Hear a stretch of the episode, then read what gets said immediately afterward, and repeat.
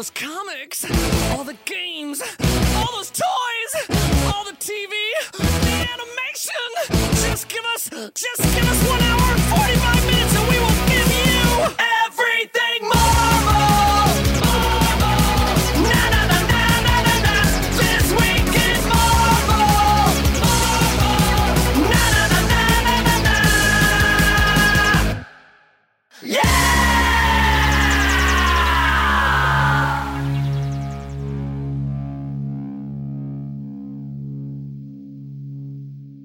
Hello, Marvelites. Welcome to This Week in Marvel, the official Marvel podcast of all news, new releases, and jazz hands. I'm Ryan Penagos, aka Marvel's Agent M, joined by. Marvel digital editor of. Wow. Whoa, that you, was wrong. You got just stuffed by yourself on that one. Editorial director of digital media, Ben Morse, and we have with us intern Nick. Intern Nick, you want to say hello on my microphone? Hey. Ugh. Wow. Under- He got underwhelming real close as to you. always. Yeah, he got real close. Real too close. Oh man, Was I, I wasn't here last week. you were week, was not I? here last Right. week. I was sitting there. Mm-hmm, Alex mm-hmm. Lopez was sitting there. Great. Nick was sitting here. Cool. Everything's all topsy turvy now. Nick loves doing the friggin' hand signals. Yeah. is one thing. It's I've very learned. distracting. It's extremely distracting. I wish You're gonna poke stop. your eye out with that pen. Watch Yeah. yourself, kid. Yeah. Duh. Good lord. Anyways, welcome back. Thanks. Did you have a nice, uh, nice break? Yeah. I know you were working a little, but then you had an actual Uh-huh. vacation. I went to Portland. yeah, Portlandia. and hung out with my friend Patrick, Mm-hmm. and that was great. I the th- the only bad thing, I was gone for ten days, which meant ten days of not sleeping normally and not eating anything proper. Really? Like- what were you eating?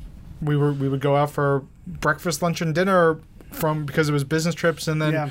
you know hanging out. And it was just like, oh, we're gonna eat eggs. You're not making any Three mornings yourself. in a row or something. Yeah. Oh, we did not make one meal for ourselves. No, that makes sense. And so I was not feeling great coming back, but now I feel a lot better. so sorry to hear that. Yeah. Well, I'm glad you uh, are on the mend because we have some comics to talk about. So many comics. We got a good episode today, actually. I'm very excited. We Oh, have yeah. comics to talk about. Uh, I had a conversation with Nick Lowe about the Spider Man titles, where they've been, where they're heading. And as you know, Nick is always a good time. Yep. So that was fun. And then you and I, Mm-hmm. when we were snowed in the other day by the blizzard, did not let it stop our podcasting because we talked to none other than Craig Kyle about X23. Yeah, it was awesome. I was holed up on my third floor.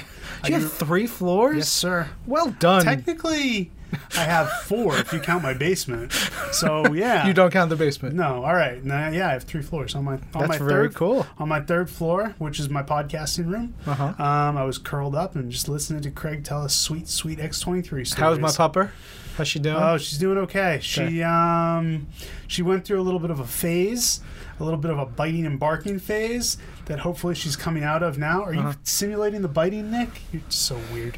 Um but she's been a lot better this past week. Very the good. hardest thing for her is when it snows out, there's nowhere to take her to let her do her thing. So I've got to just rely on basically just I shovel out like a little path and just let her go. But Okay. she's very confused. Yeah, she doesn't know what to imagine. do. yeah. Uh, will one little note on the Craig Kyle portion. His audio may be a little bit lower. We're gonna have Christine see if she can make sure the sound is as good as possible. But I just want to give you guys just a note ahead of time as you're listening. Sometimes the audio levels fluctuate. This Mm-hmm. one, he was calling from a cell phone. We were on Skype. Our audio sounds pristine. Great. Just amazing. So good. Um, but best. just to give you guys a heads better up, than real. um, and it was so great to talk to him. It was un- it was unreal. To We've known him for a long time, and it was Yeah. it was great. Uh, we should also mention because Craig asked us to mention that he's going to be at WonderCon. Yes. and people can go and visit him. Um, I don't know his booth number or anything like that. I don't know. He'll probably be signing in places. I mean, he's he's worked on all the Thor movies. Mm-hmm. He's the creator of X twenty three. He co-wrote her first stories, uh, some of her first stories. Obviously, Joe worked on her first appearance in Right. NYX, but when she showed up at uh, X Men Evolution, and we'll get Yeah. into all this in the, That in the was so cool how much time we spent talking about X Men Evolution, I which is such an overlooked piece of Marvel memorabilia. Yeah. Uh, so that was a lot of fun. Yeah. So, um, yeah, definitely say hi to Craig. Um, if you see him, let him know that you listen to the podcast. Yeah, and please. um, yeah, he's a delight. Let him know we want him back later. We'll get him back. yeah, for, For sure. all sorts of stuff. But first, before we get to the Craig Kyle portion of the show, Yeah. let's talk about the comics that came out this week. Beginning, it looks like you got your eyes set on a giant hunk of Amazing Spider-Man number twenty-five. Yeah, you get yourself 10 George Washingtons, you get yourself an amazing Spider Man number 25. George Washington's on the dollar bill, right? Sure. Okay, cool.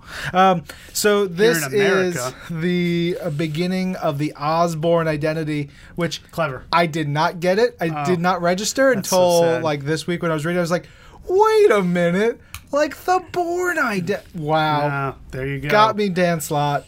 Uh, but this Who's is a- this book? well, hold on. It's Okay. a giant issue with multiple Sorry. stories. This first story, written by Dan Slott, art by Stuart Immonen. Stuart Immonen is on Spider-Man. That's one of the things I talk about with Nick Lowe later. Yeah, he's Stuart. You know, like it's one of those things where if you talk to an artist, um, so often that one of their favorite artists currently Yes. working will almost always be Stuart. Yes, widely admired by his peers. Yeah, and rightfully so. I remember Stuart has been working in comics for an incredibly Oh long yeah, time. since we were kids. I remember, yeah, he was on the Superman books Mm-hmm. back in the day, and It looked completely different. completely different. It was a lot looser style, and Yep. it evolved over time. He did a book with Kurt Busiek called um, Superman, Superman Secret, Secret Identity, Identity. which I know it's the other guys, but it's okay, one of it's my absolute favorite That's stories of all time. Um, and that was that. I think that was the book where I went, "Whoa, this guy's Yeah, amazing." this guy's got, he's got something. and then on and on, and his new Avengers run is just full Next of incredible. Wave. Next Wave is brilliant. Ultimate Spider-Man is great. Yep. So it's cool to see him back on Spider-Man, working with Dan Slott for the first time, I believe. I think so. It's very exciting. Um, but and and it, he's here for a big story. This is uh, the return of Norman Osborn. Yeah. we saw at the end of Clone Conspiracy that Spider-Man went to Kingpin and he said, "I don't like you. You're a bad guy." And Kingpin was like, "I'm a really good guy, but maybe not a bad guy. Maybe." Yeah. And so they had this conversation, and uh, Kingpin owed Spidey for something. You should read Clone Conspiracy if you haven't. Um, that his Kingpin's repayment was giving him the lo- giving Spidey the location of Norman Osborn. Yep. So Osborn disappeared at the end of Superior Spider-Man. He has been in the wind, and the last thing he said to Peter, or the last thing he said to us, the audience, uh, Was ooh, I don't like it here anymore. was that it? Was that That's it? what, that's what he said. Oh, okay. That's what he said. No, he said uh, Spider-Man's in trouble because he's never faced a sane Norman Osborn Right. before. Which is a scary thing. Mm-hmm. Um, so we've got that going on, and you know, Spidey is tracking him down. He's got his friends. He's rolling deep. He's Rolling real deep, yes, real deep. real deep. Uh, and you know he's deep. he's got to travel around the world. We get a cool little interlude with him and Aunt May. We Aunt get May to- is doing very well, I gotta say. She's holding it together, but like I feel like there's more to it. I, I do too. I, she can't possibly be this okay. yeah. There's a little thing with uh, Betty Leeds as well. Betty Brant Leeds. Yep. Uh, yeah, Betty, but you also have Harry uh, Osborn here. Now Harry Harry Osborn, Lyman. Lyman. Lyman. Um, but yeah, Betty, there's something going on. We find out that it ties into Clone Conspiracy, Mm-hmm. which just it's like basically punching Peter in Yeah. the in the guts over and over Clone again. Conspiracy won't let go even No. after it's done. Yeah. We there's there's this page here I'm looking Yeah. at where we see um, Spidey, uh, Peter, and Bobbi Morse at JFK. They're hanging out in the lounge. There's this panel of Peter Parker. It's just like it's just a simple image of Right. Peter sitting there with a cup Looking of a little stressed out. little stressed out, little you know funny. Um, they're about to have this conversation and all this stuff. It's just the the storytelling, the facial expressions, everything that Stuart and Yeah. and company brings to it. Uh, yeah, we got to say that Stuart, obviously Stuart Immonen on pencils, but Wade Von Grawbadger on inks and Marte Gracia on colors. They're the team that Cracker kind of travel team. together. Yes, um, so Don't- good. well, don't skip over the Spidey Man mo- or Spidey Man, Spidey Man Mocking, Mockingbird of it all. yeah, Spidey is sort of like, hey, should we make this a thing? Do you Yeah. want to like Bone Zone? Would not say that. Nope. No Bone Zone is mentioned in the book. No, We would not do that. But that's the way this I is, read it. This is a couple I have interest in. I have very, I'm very interested in seeing something happen between Spider-Man and Mockingbird. Yeah. I think they're both super smart. They're both adults. It would be cool. They're both superheroes. I just, I'd like to see it. Yeah, she's the best. Yeah, she's great. He would be punching. Is it punching up? Is that the phrase? He's not punching. I don't, I don't know, man. Yeah. So she's out of his Da- league. dating up? If you ask me. Yeah, no, But, but still, that's why that's what would make it work. Yes, it's great, um, but the the situation is completely derailed because there are other people who are on the plane. Which I will say one thing: uh, how do they not realize these people walked past them? That's a good point. Getting into the It's a onto the great- plane. Well, they're all sleeping. They're I very suppose. sleepy. I suppose. They're taking naps. Anyway, they go to Hong Kong because they're again they're tracking Norman Osborn. They're following all kinds of leads. There's just cool pages of fighting and talking and yelling and chasing. Um, Norman getting his uh, trying to escape getting his extra faces uh, to keep his disguise or to try and you know just say screw it. Screw it, i'm gonna get out there. Yeah. i'm gonna do what i gotta do. But by the end of the issue we get to see or at the end of this p- part of the story we get to see someone else is also on the case for uh, the osborns and it's someone you wouldn't expect. except if you saw the cover for future In- issue Instead, if you saw the cover for next issue, right then you would totally suspect it. but it's awesome to see her back, so we're, it's very cool. Then we get tons more comics in this. Mm-hmm. Uh, we get a story called Police and Thieves, which is a Clash song. Oh, cool. Which makes sense because it's a story Villain about is Clash. Uh, written by Christos Gage, art by Todd Nauck and Rochelle Rosenberg. And uh, it was a story that took a cool turn that I was not expecting. No, not at all. It went one way, and obviously Clash uh, was a great character introduced in the last couple years, has history with Spidey. Uh, tried to be good, went down a bad path. This story positions him in a, in a way that I really hope we get Yeah. to see more of. Uh, then we get a Tsum Tsum story. Mm-hmm. We've got uh, Spider-Man Tsum Up is the name of the story by Jacob Chabot, uh, penciled by Ray Anthony Height, Yep. and inks by Walden Wong, colors by Jim Campbell. If you read the Tsum Tsum limited series or know anything about them, they're super cute. They're these alien versions of the characters. They're They've like been little hot dogs. yeah, they're li- mm, little, A little, little, more girth than a hot dog. yeah, like a thick, A thick, really like you want to wrap your hand around it, hot dog. like a just wiggle it, Uh huh. right? Uh, So we've If you can got get your whole hand around. Spider-Man teaming up with the Spidey Tsum Tsum. Uh, they are fighting the White Rabbit, which always love to see the White yeah, Rabbit. White Rabbit. One She gets the- a White Rabbit robot, Oh like a God, mecha suit. great, yeah. So good. Uh, but it's a really fun little story. Then we get uh, another story that um, this one. Who's where's the credits page Yeah, I don't for see the this credits guy? page for this. Oh, there it is. Gold. Right here. Darn it. Uh, story written by James Asmus with art by Tana Ford and Andres Mossa. It's, it's set in. Uh, Tana Ford sounds like a superhero name, yeah.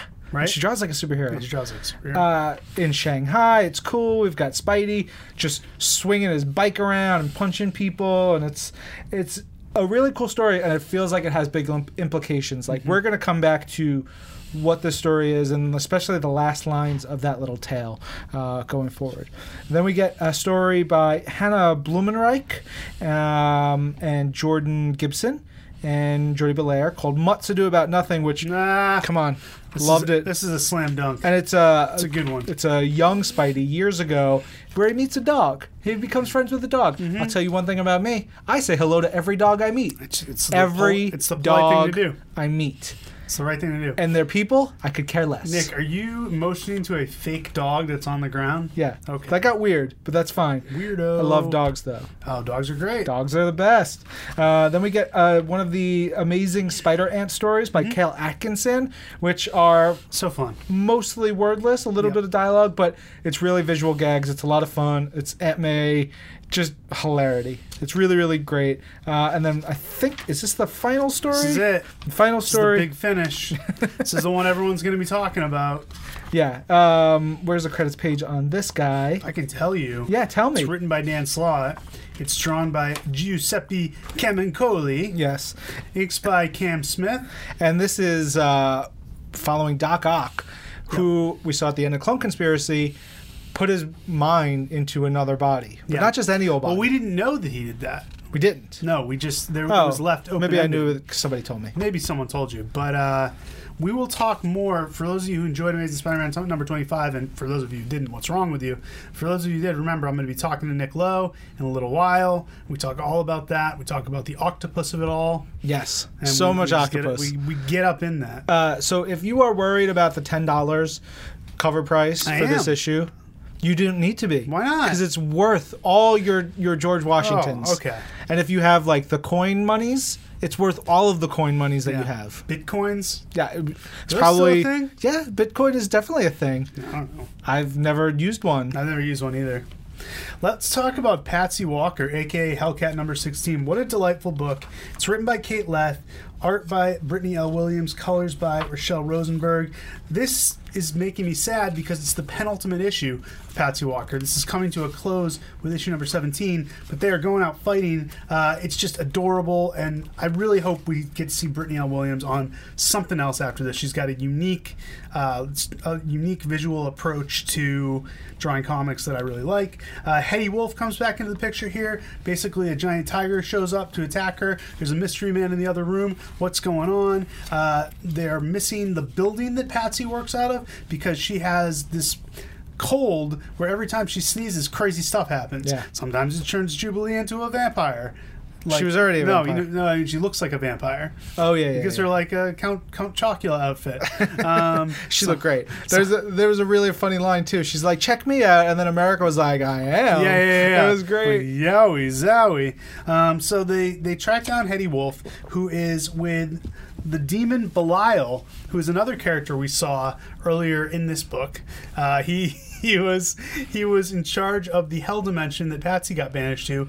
Hedy and Belial have gotten together, and they are freaking adorable. Yeah. they are like my new favorite couple in comics. Really sweet. We go back in time. We find out how Hedy had an interaction with Daimon Hellstrom, and that's how she ended up meeting Belial. They had a meet cute, if you will, um, and so now it's it's it's hilarious. They're they're so cute together. And look at Jubilee's face when she's just like so excited. look at America's face. She's like, "Uh, okay, and Patsy's just like, what the heck is going on? But Belial is going to help Patsy calm down and get over this thing because it's not it's stress. It's a stress induced disease. It's not just picking up some germs or something like that. So Belial's going to help her get through it. This is where, yeah, this is Ah. where she turns Jubilee into the old school vampire, and American goes, America goes done and done.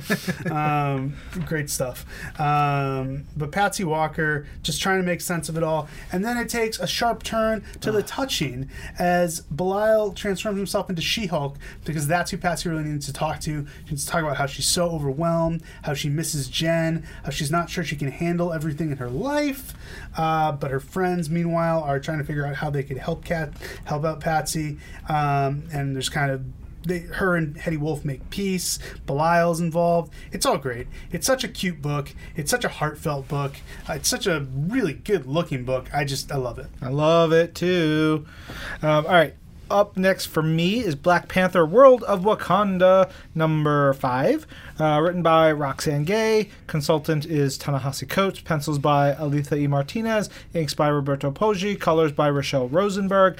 And, you know, you've been following this book. It follows uh, Io and Anika, uh, the two Midnight Angels who we are familiar with in the pages of the uh, regular Black Panther book. This is their origin story. This is the, the tale of how they got to being at odds with Black Panther, seemingly with Wakanda, but really, like, their story is so much more complicated, so much deeper, and so engrossing. I friggin' love this book. Yeah. Uh, it's it's great. This is really taking us to the beginning of Black Panther number one. Yeah. This is setting up how they got to those final, you know, how they got right to that point where they were don- they had donned this armor and they were like seemingly this threat to the Black Panther. Uh, all the the pieces sort of fall into place over here.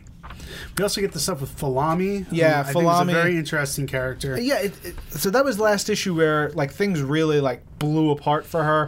Her dad, who is a scumbag. Mm-hmm. That's what I was gonna say. Her dad, awful, mean warlord. I could use words other than mean, but you know, this is a PG podcast. This is not a PG podcast. Yes. He's a dick face. He's, he's, a, he's a jerk. Yeah, I don't like him. Yeah. He was doing terrible things Terrible to people, things. women, and it was just it, he got what was coming to him. Probably deserved a lot more. Are you writing that down? Are you writing down that he said dick face? Yeah. Question Whatever, mark? man. Question mark? Question mark? Question mark? I love it. That's great. Uh, You're doing a great job, Nick. But so we we see that Falami is she is upset by that. She's taking re- she wants to take revenge on Io and Anika for For taking down her corrupt like dad. and, and it, everyone around Falami is like, "Hey, hey, what is wrong with you? like see your dad as we see your dad. we're here for you. We Yeah. want to help you, but your dad was a bad person." And you she's gotta- like, you "Oh, my dad." blah." Yeah, good. know? that's that's That was that's my a good imitation of uh, Falami. Yeah, uh, and she's been she Her was- name sounds funny when you say it out loud. Okay. Just gonna put it out there.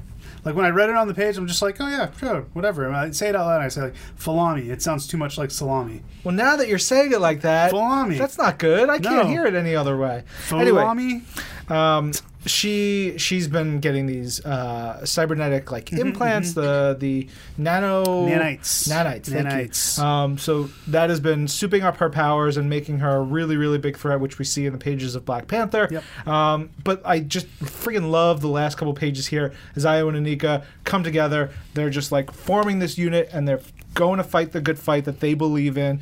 They are awesome heroes. I love them. And there's a really cool letter on the back about a woman who picked up her first book Mm-hmm. and it was this and it was it was really cool.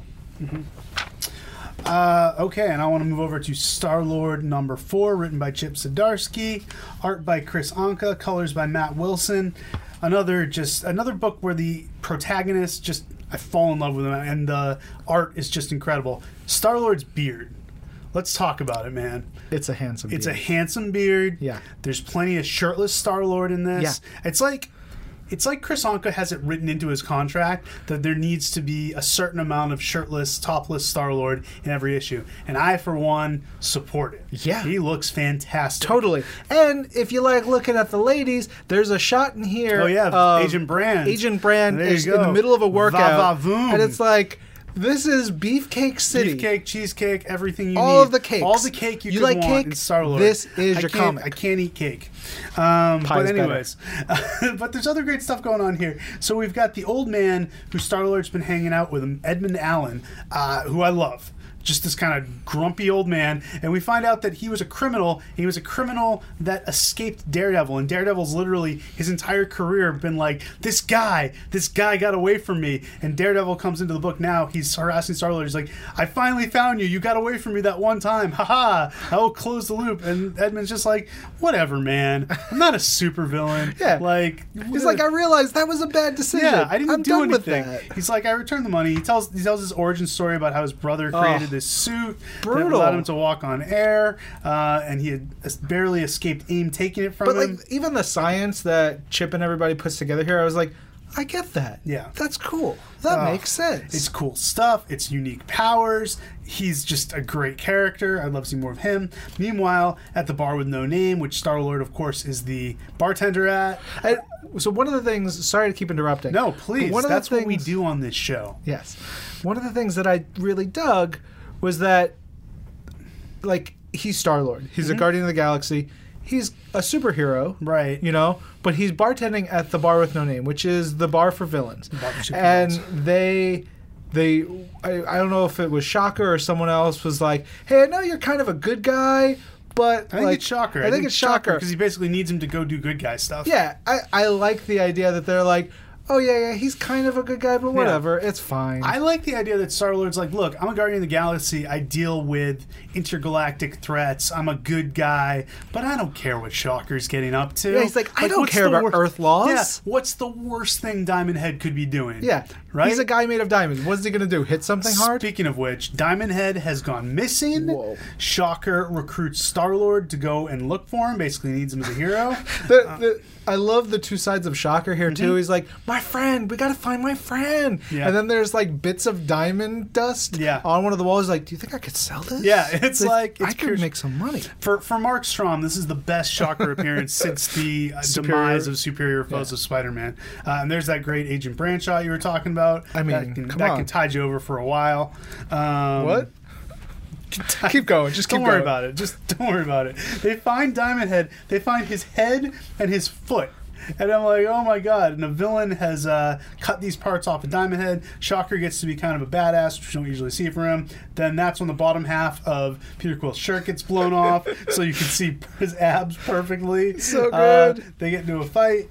We meet the mystery villain, uh, perfect villain for Peter to be going up against. Uh, the villain kidnaps someone close to Peter. He, of course, runs off thinking it's going to be Edmund, but a twist, it's not. It's someone else who's close to both Peter and Edmund that is going to pry the um, the infamous Silver Bandit, as Edmund Allen is known, out of retirement. Yeah. delightful. What so a great good. book. All right. Also great, Totally Awesome Hulk number 17, written by Greg Pak, art by Mahmoud Asrar, Nolan Woodard, and um, letters by Cory Petit.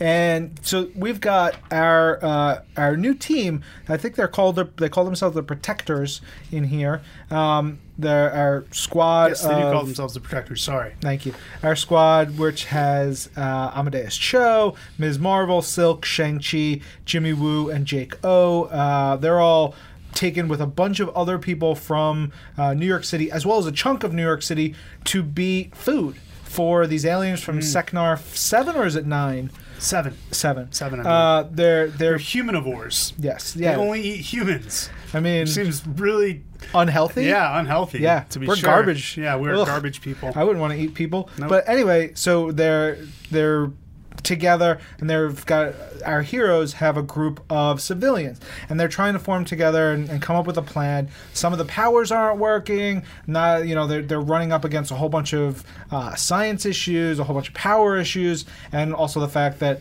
they're in space and there are monsters about to eat them.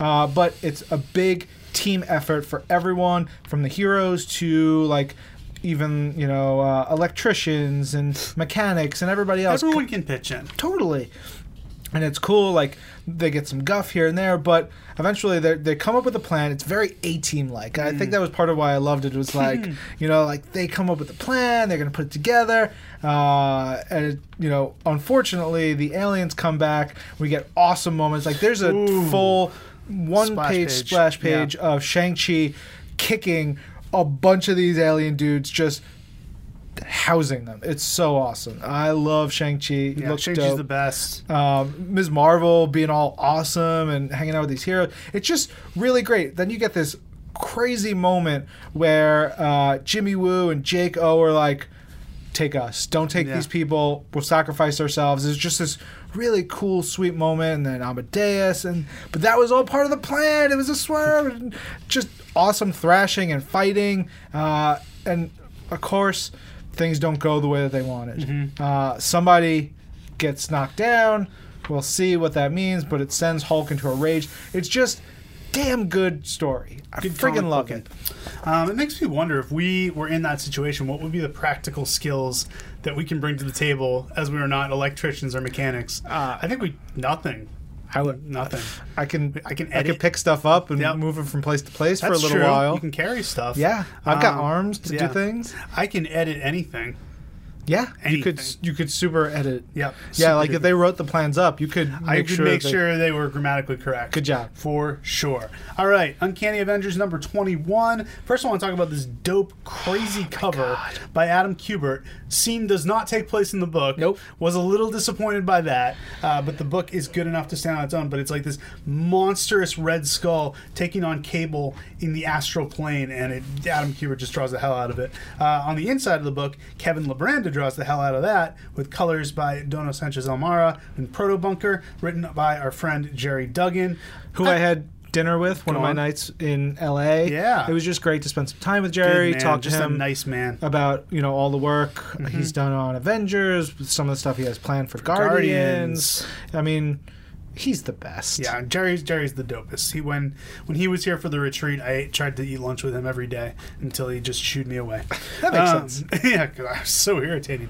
Um, I love Sassy Red Skull, as written by Gerry Duggan. Sassy Red Skull, who makes himself, who's who's just surrounded by dead bodies. Deadpool's on the ground bleeding to death. Red Skull is making himself an ice cream sundae, and he's upset because his ice cream is starting to melt because Deadpool is telling him the story of how they suckered him and uh, how Deadpool came up with a great twist and a great plan to get Rogue back on his side. And then just look at this awesome page of Rogue in action, Red Skull running away. He should. He's scared, and he should. He should be, scared. terrified. Sin getting owned. Uh, this is if you're a Rogue fan, this is your issue, man. Yeah, this this It's was one of those like Gerry writing Rogue makes me like Rogue more. Yep. Um, and yeah, that, that sin moment where she's like, "You'll have to get You have through me," and it's yeah, before it's like, she's even done saying you have to get through me, she's already destroyed. knocked out. Uh, we got Spider-Man fighting the Human Torch. We've got Synapse and Wasp tracking down Cable. the cable bit here is fascinating to Yeah. me, especially because we know there's a new cable book coming. Yeah.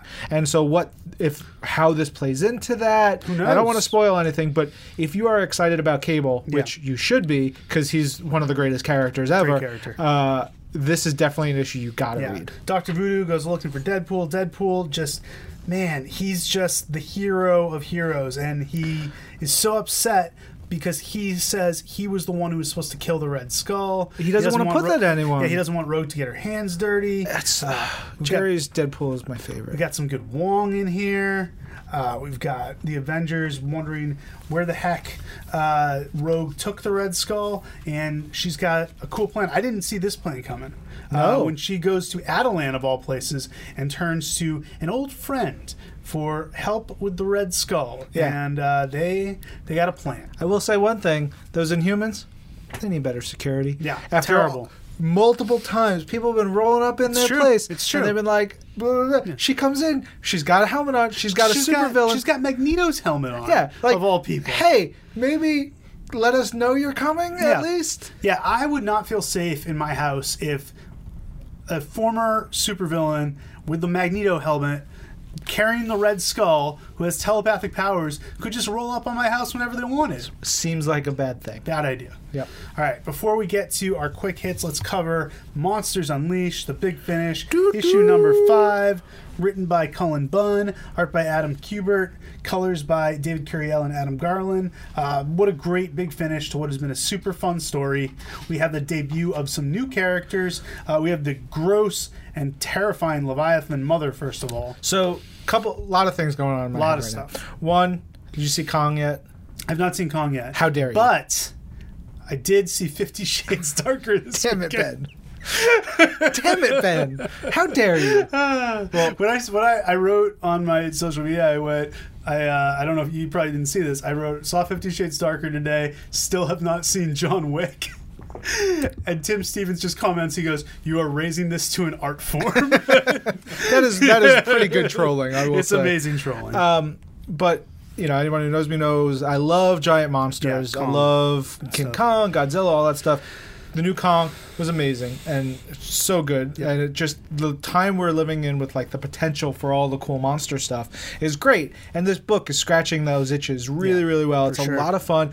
So in here, you mentioned we are introduced to a bunch of new monsters. New monsters, good guy monsters. and we know that we're going to have a Monsters Unleashed Ongoing. ongoing series. Kid Kaiju with Elsa Bloodstone and with all these new characters. So I want to know who designed the new monsters. I think when I remember getting the designs, I believe you know how there were five different artists who worked Yeah. on Monsters Unleashed. Each of them designed one of the five monsters. That's cool. So I forget who was attached to who, but they all formed together into one big giant Voltron monster. You spoiler! Oh, That's a big moment in this issue. Well, yeah, I figured we'd get to it at some point. Yeah, uh, but it's right, awesome. let's- yeah, let's- you, you've got the Leviathan mother. She's taken just destroying everything. And one of my favorite things in this book was the relationship, the friendship that's developed between Kid Kaiju and Moon Girl. They just get each other. That's going to be someone who Moon Girl can lean on. Elsa Bloodstone being a badass, Yes. like we know only she can. Uh, Kid Kaiju having to basically step it up. Basically, the whole time he's been drawing all these monsters. There's a great bit with Fin Fang Foom jawing with um,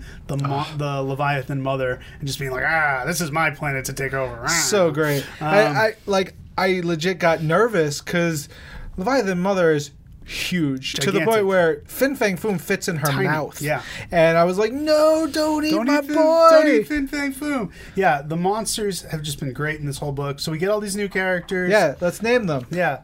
Okay. We've got uh, Scrag, Yeah. uh, who's just they're all awesome. Scrag, Hyvo, uh, Slizix, Slizik, Slizik? Slizik, uh, Mekwara. The lettering here is I have to bring it closer to my face. Yeah. Fireclaw, Regis, yeah, Mekara. Um, they're awesome. Fireclaw. He's got fire Wolverine claws. He's a tiger lizard dude. Yeah. Unfortunately, one of these characters does not make it very far, um, and Kid Kaiju has to. I just love the idea. I mean, this is such wish fulfillment of even even weeding this little kid who you know he's the last hope for Earth. All these superheroes have fallen, all these monsters have fallen, but we've still got this little kid with the power of his imagination, and he creates these characters. When these characters aren't enough, that's when he Voltrons them up. Yeah. He uh, forms them into this big super monster. They beat the crap out of Leviathan Mother, and and that's Yeah. a that's a really cool design in and of itself Yeah. too. It's taking attributes and just plussing them up, and it's it's awesome. I think Adam Kubert designed it. I'm not uh, positive. Mm-hmm. We get Kid Kaiju celebrating with Moon Girl, deciding he's going to be more of a superhero now. Uh, we get a great epilogue, kind of showing where everything ended up, what the Inhumans did. A great send off for the monsters who were just like standing there in mass, just being like, "Ah, we hate all of you. Yeah. uh, we hated doing this. This team up was terrible. Humans are the worst. Yeah. We'll be back. Yeah, exactly. That's basically what it was. We will destroy your world. Look at this T-shirt Kid Kaiju's wearing. I love that. It's like an Orrgo T-shirt. I yeah, it's cool. Um, so there's a new status quo at the end for Kid Kaiju and for his family and for his monsters. And obviously, like we said, it's going to be explored in the new ongoing series, Monsters Unleashed. It will be out in April from Cullen Bunn and David Baldeón. Yeah, it's great, Great stuff. Super fun. Great stuff. All right, quick hits, guys. We're going to tell you a little bit about the rest of the comics that came out this week. First of all, we've got Captain America Sam Wilson, number 20, written by Nick Spencer, art by Paul Renaud. This is kind of a fallout of Ra- Rage's trial. Uh, it's a lot of Sam doing soul searching and trying to figure out how he can help Rage after he's been convicted, talking to his brother, talking to all his allies. Rage gets in some bad Oh stuff God. while he's in prison, and Sam is just at the end of his rope, does not know how much longer he can go as Captain America. Yeah. All right, we've got Daredevil number 18, uh, written by Charles Soule, art by Ron Garney and Matt Milla. This continues the story of uh, how Daredevil got his secret identity back, How he got his groove back. his secret groove back, Yep. and it involves Purple Man and the Purple Children, and it is as creepy and terrifying as you'd expect. Deadpool the Duck, number five, is the end of the line for this book. Words by Stuart Moore, pictures by Jacopo Camagni, colors by Israel Silva. Dr. Bong is in the house. Dr. Bong is great here, uh, written very well.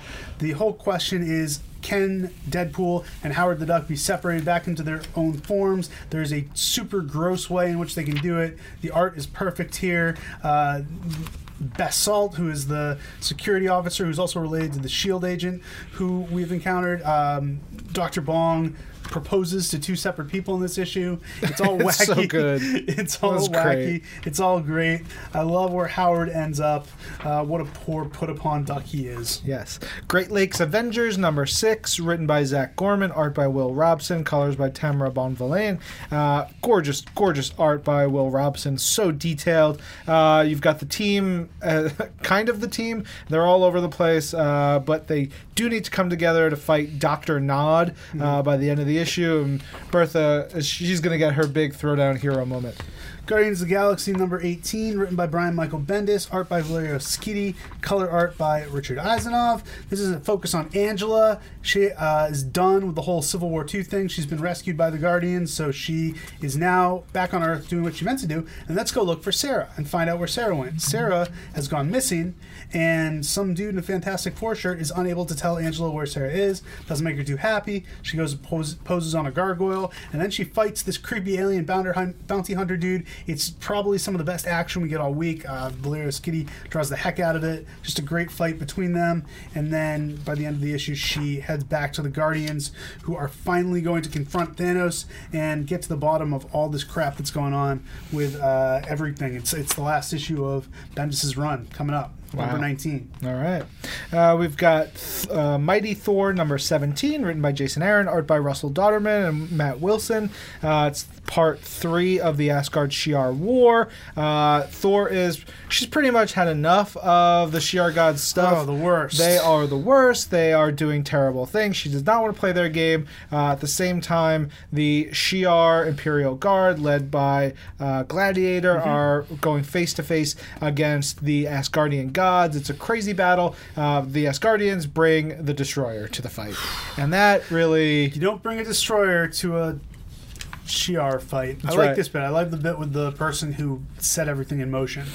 Um, the reveal there. The reveal?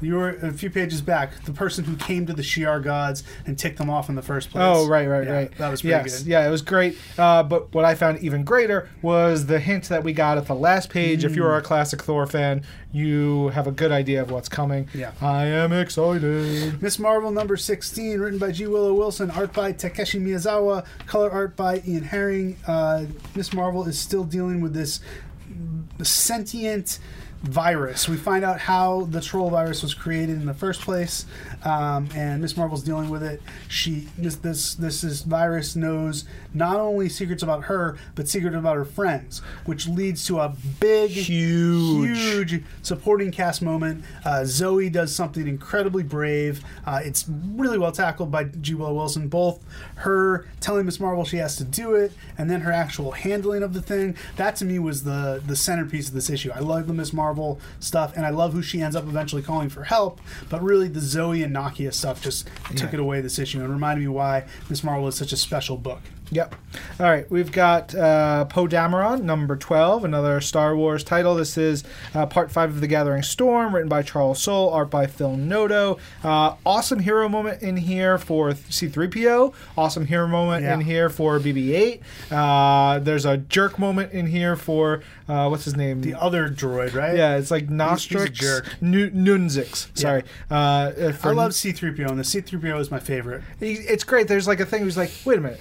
I got an idea. Yeah. You guys keep going. That's not how I'll take care C3PO of this. He's like, I'm the- that is the C3PO. worst C3. I'm not a huge Star Wars I'm guy. a protocol droid. I am not a huge Star Wars guy. I don't know if you knew that, but that is not C3PO's voice. How, Uh, da- human- how dare you, sir? Human cyborg relations. I'm, uh, I'm uh, fluent in like uh, five million forms know of communication. I, I still have not seen Rogue One, oh, oh, oh, get out.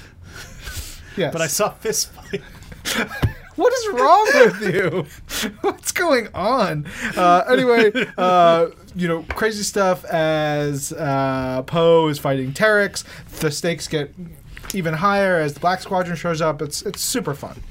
Meanwhile, in The Punisher, number 10, written by Becky Cloonan, art by Matt Horak, colors Frank Martin with Guru EFX, uh, there's violence, there's horribleness. Uh, Condor is having a power struggle where Olaf is trying to take over.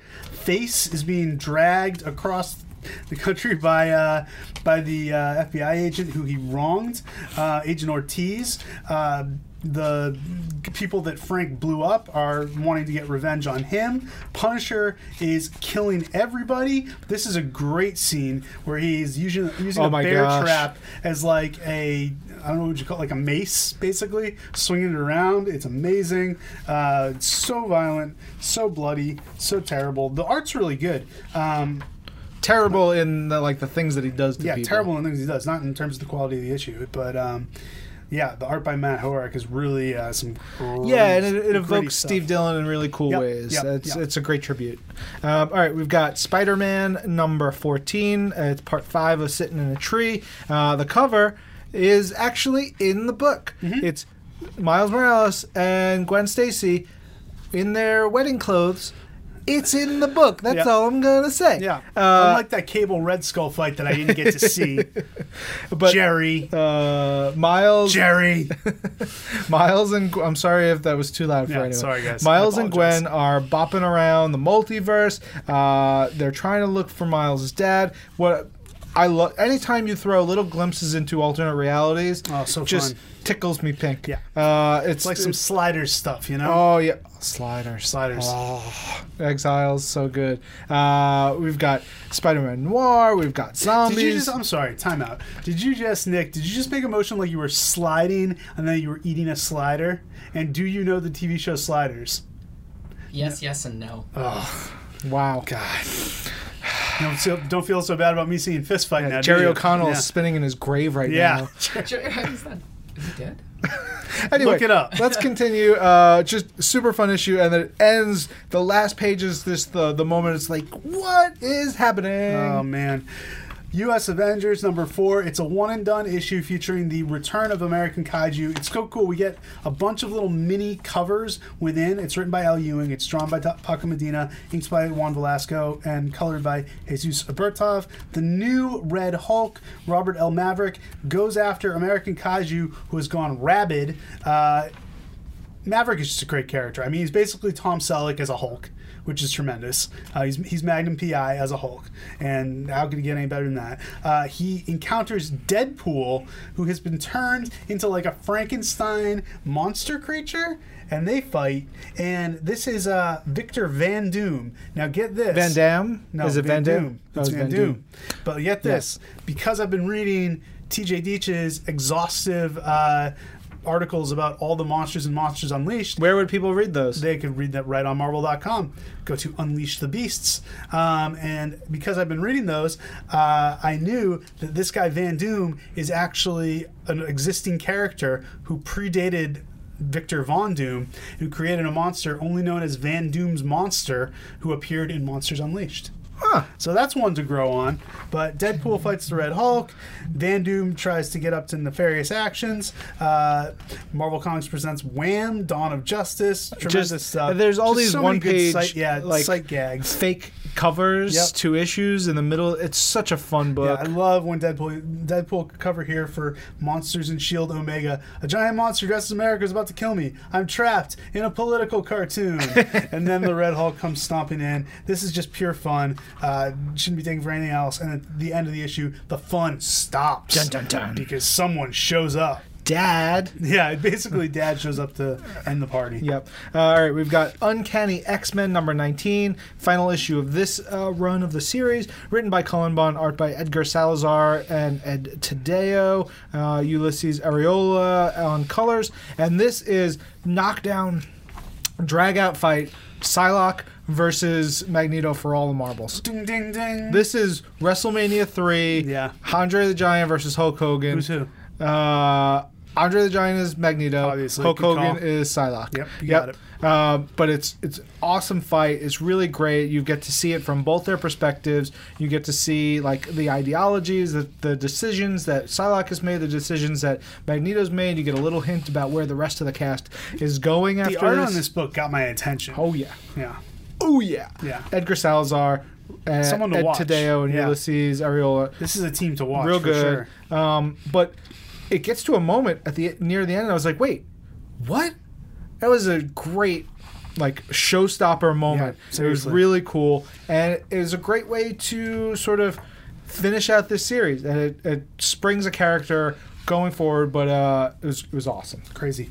Last but not least, we got Venom number five, written by Mike Costa. Sick art by Gerardo Sandoval and Ivan Coelho. Color art by Dono Sanchez Almara, Israel Silva, and Andres Mossa. The current Venom host battles against Spider Man. Spider Man basically gets involved in a big Venom versus Scorpion battle. Uh, it does not end well for him. The current host thinks he's got a plan. He goes to the uh, FBI agent who's been helping him out. He's going to turn in evidence on the Black Cat. He's going to do all this great stuff. He kidnaps the Black Cat's lackey. It does not turn out well for him. It goes all topsy turvy. Fire gets involved, and then the last page is the big return of someone who's crucial to the Venom mythos. Is it me? It's not you. Oh, Sorry. that's too bad. So sorry. Yep. That is the books on sale this week. The collections on sale this week are Avengers the Initiative, the Complete Collection, Volume 1, Deadpool Classic Volume 17 Head Canon, Excalibur Epic Collection Volume 1 The Sword is Drawn. Which is awesome because it's just like, yeah. let's let's start collecting Excalibur. Yep, Boom. should be. Uh, Marvel Universe Avengers Ultron Revolution Volume 2 Digest, Unbelievable Gwenpool Volume 2 Head of M.O.D.O.K., Wolverine versus the Marvel Universe, and the Women of Power Standy Punch Out book. We're making all sorts of things. I don't know what that is, but it sounds man. great. sounds great. Uh, digital comics on sale this week include the books we talked about, as well as a special edition of Monsters Unleashed number five with all kinds of back matter and, and you know different kinds of uh, special edition-y stuff. Yeah, all sorts of stuff. Yeah, as well as issue six of the Slapstick Infinite comic on sale on the Marvel app. Additionally, we've got Fantastic Four 55 through 59 and 514 through 526 of the run that started in 1997. We've got Ghost Rider 6 through 9 from the 2011 run. Is that Alejandra? I think that's Alejandra. Okay. Uh, Peter Parker, The Spectacular Spider Man from the 70s, issues 43 through 54, 85, 128 through 129, 189, and 200. And What If, issues 40 and f- through 42 and 44 through 47 of the original What If run. Digital collections on sale this week. We've got Deadpool Classic Volume 17, Head Canon, Excalibur Epic Collection, The Sword is Drawn, Gwenpool The Unbelievable Volume 2, Head of M.O.D.O.K., Marvel Universe Avengers, Ultron Revolution Volume 2, Wolverine versus the Marvel Universe, Mighty Marvel Women of Marvel, Moon Knight, Countdown to Dark, Spider Man Animal Magnetism, What If Classic Volume 7, and Women of Marvel Volume 2. Yeah. Then on the Marvel Unlimited, you've got a year of Marvel's September Infinite Comic number one, all new, all different Avengers number 14, Civil War 2, Ulysses Infinite Comic number 5, Daredevil number 11. Deadpool Too Soon, Infinite Comic number 5, Deadpool and the Mercs for Money number 3, Doctor Strange number 11, Invincible Iron Man number 13, Marvel Tsum Tsum number 2, Marvel Universe Avengers Ultron Revolution number 3, Marvel's Doctor Strange Prelude Infinite Comic number 1, Moon Knight number 6, Silk number 12, Spidey number 10, Squadron Supreme number 11, Star Wars Poe Dameron number 6, Uncanny X-Men number 12, Warlock in the Infinity Watch 1 through 6 and 11 through 17, Warlock Chronicles number 3, and X-Men Curse of the Mutants Blade number 1. Well done, sir. All right, that is the comics that are on sale this week. Let's go to my chat with Nick Lowe. Then let's go to the West Coast. Then let's go to our chat with Craig Kyle. We're not going to do news? The news is me. That's my segment. You already did the news. I already did the news. I What? recorded the Oh, news already. That's what I talked to Nick about. Great. Yeah, new format, man. I like it. Yeah, it's it's all going great. We'll be back to talk a little X23 after all of that goodness. Now, from Marvel headquarters, it's This Week in Marvel News! Hey guys, Ben Morse here uh, for the news portion of This Week in Marvel with an old friend, an old ally. Hey everybody! And I've got Nick Lowe with me. Nick, how are you? Doing great. Hey everybody! It's been a while. It's been it has been a while, and you're this this is your first appearance on the uh, newly formatted This Week in It's Marvel, true. where we have a whole news section. Love it. And I wanted to bring you in because there's so much Spider-Man news to talk about, There and sure you are is. the guy when it comes to Spider-Man. It's true. So let's start. Let's As start I tell the my top. kids, I'm Spider-Man's boss. Yeah. How do they react to that? Not, Not impressed. well. Not impressed. Not impressed. Give them time. They don't really know what bosses are Yeah. yet. They're three and one. So Do they know what Spider-Man is? yes, They do. Yep. Lois Excellent. knows him as Spider-Man. My son George goes. Pie Man. That's Like, good. Like Pie Man, which Pie actually Man's I kind of not need bad to at all. use. yeah, actually, that's a that's a great new idea. Credit to George. Okay, uh, let's make sure he gets the credit Indeed. due to him, please. Um, but hey, let's talk about. You just finished a big event, Clone Conspiracy. what is the fallout coming out of this event? What ha- how has this affected Peter Parker? How has this affected his friends, his family, his enemies? How is this going to stress things going forward? Absolutely. Well, first of all, thank uh, uh, for those of you out there who've been reading Spider-Man and read Clone Conspiracy. Thank you so much for coming along on that journey. It was really good. Thank you. I told Dan Slott that. I Yeah. probably shouldn't have. No, no, But I'm I- glad you did. but- but I- It- I'll it- tell it- you It was one of the craziest events that I've ever been involved with. It's it, one of the darkest events I've ever been Hmm. involved with that went to some really challenging emotional places. Mm-hmm. Um, and and it, it one of the reasons why I love it so much is that it, it feels very much unlike other things that we've done, Mm-hmm. where it, it gets into territory where your the hero doesn't really know what to do for most of it Right. because it's so complicated morally, Sure. so ethically, and and, it seems like what the villain is doing is a very good idea, Hmm. uh, in some ways at least.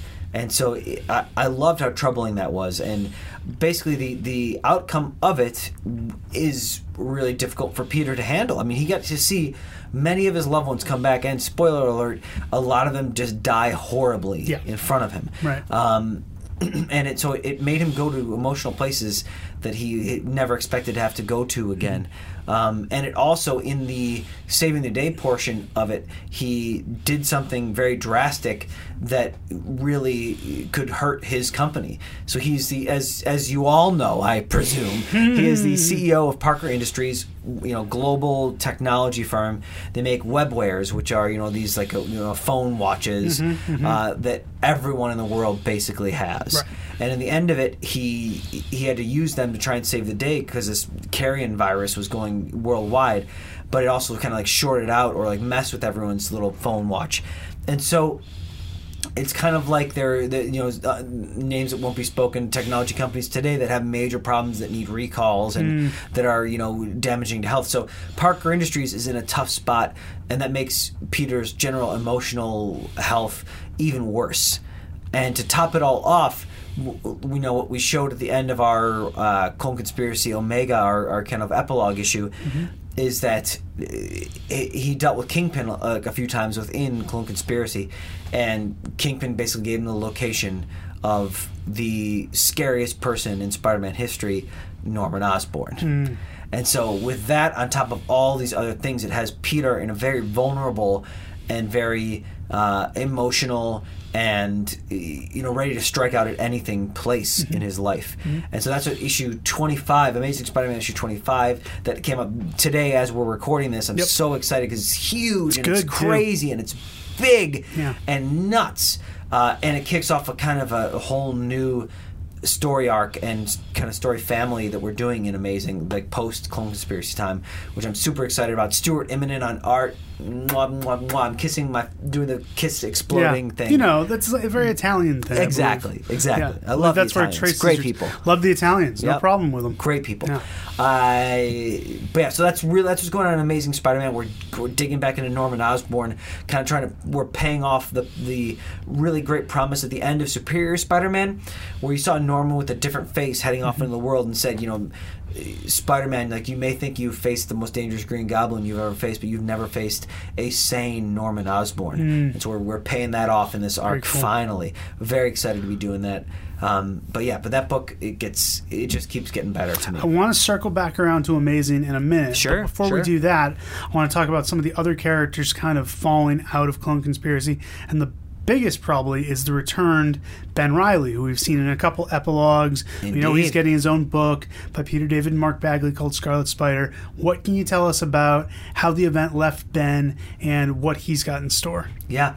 Well, Ben, we found out that Ben was masquerading as the Jackal. He'd taken that identity for himself, uh, and he was trying to make the world a better place in a lot of ways. Only he's kind of messed up in the head. He is not all there because the Jackal, in recloning him, did all kinds of horrible things to Sure. him. Uh, he killed him many, many, many times, and that did not leave Ben in the most emotionally stable place. Right, and I think that's something not not everyone is getting because you know there was so much action going on in the Clone Conspiracy. Mm-hmm. There wasn't nef- necessarily enough time to completely unpack like the trauma he's been through. Yeah. and it's not just okay, he's back and he's a villain. There was a whole process that got him to this place. Absolutely, and he's he's going to be ongoing. He's going to be a very complicated character. You know, we're trying, we're really leading into what the Jackal did to him, and what he's going through, and how he's going to react to this big plan that for a couple years he'd been hatching and planning and trying to do what he thought was making the world better, saving the world. You know, basically freeing us from the restraints of death. And uh, should he have been doing it? Probably not. But it, he, it was everything he was building towards, and Spider-Man once again, you know, brought it crashing down to its foundation. And what does he do now?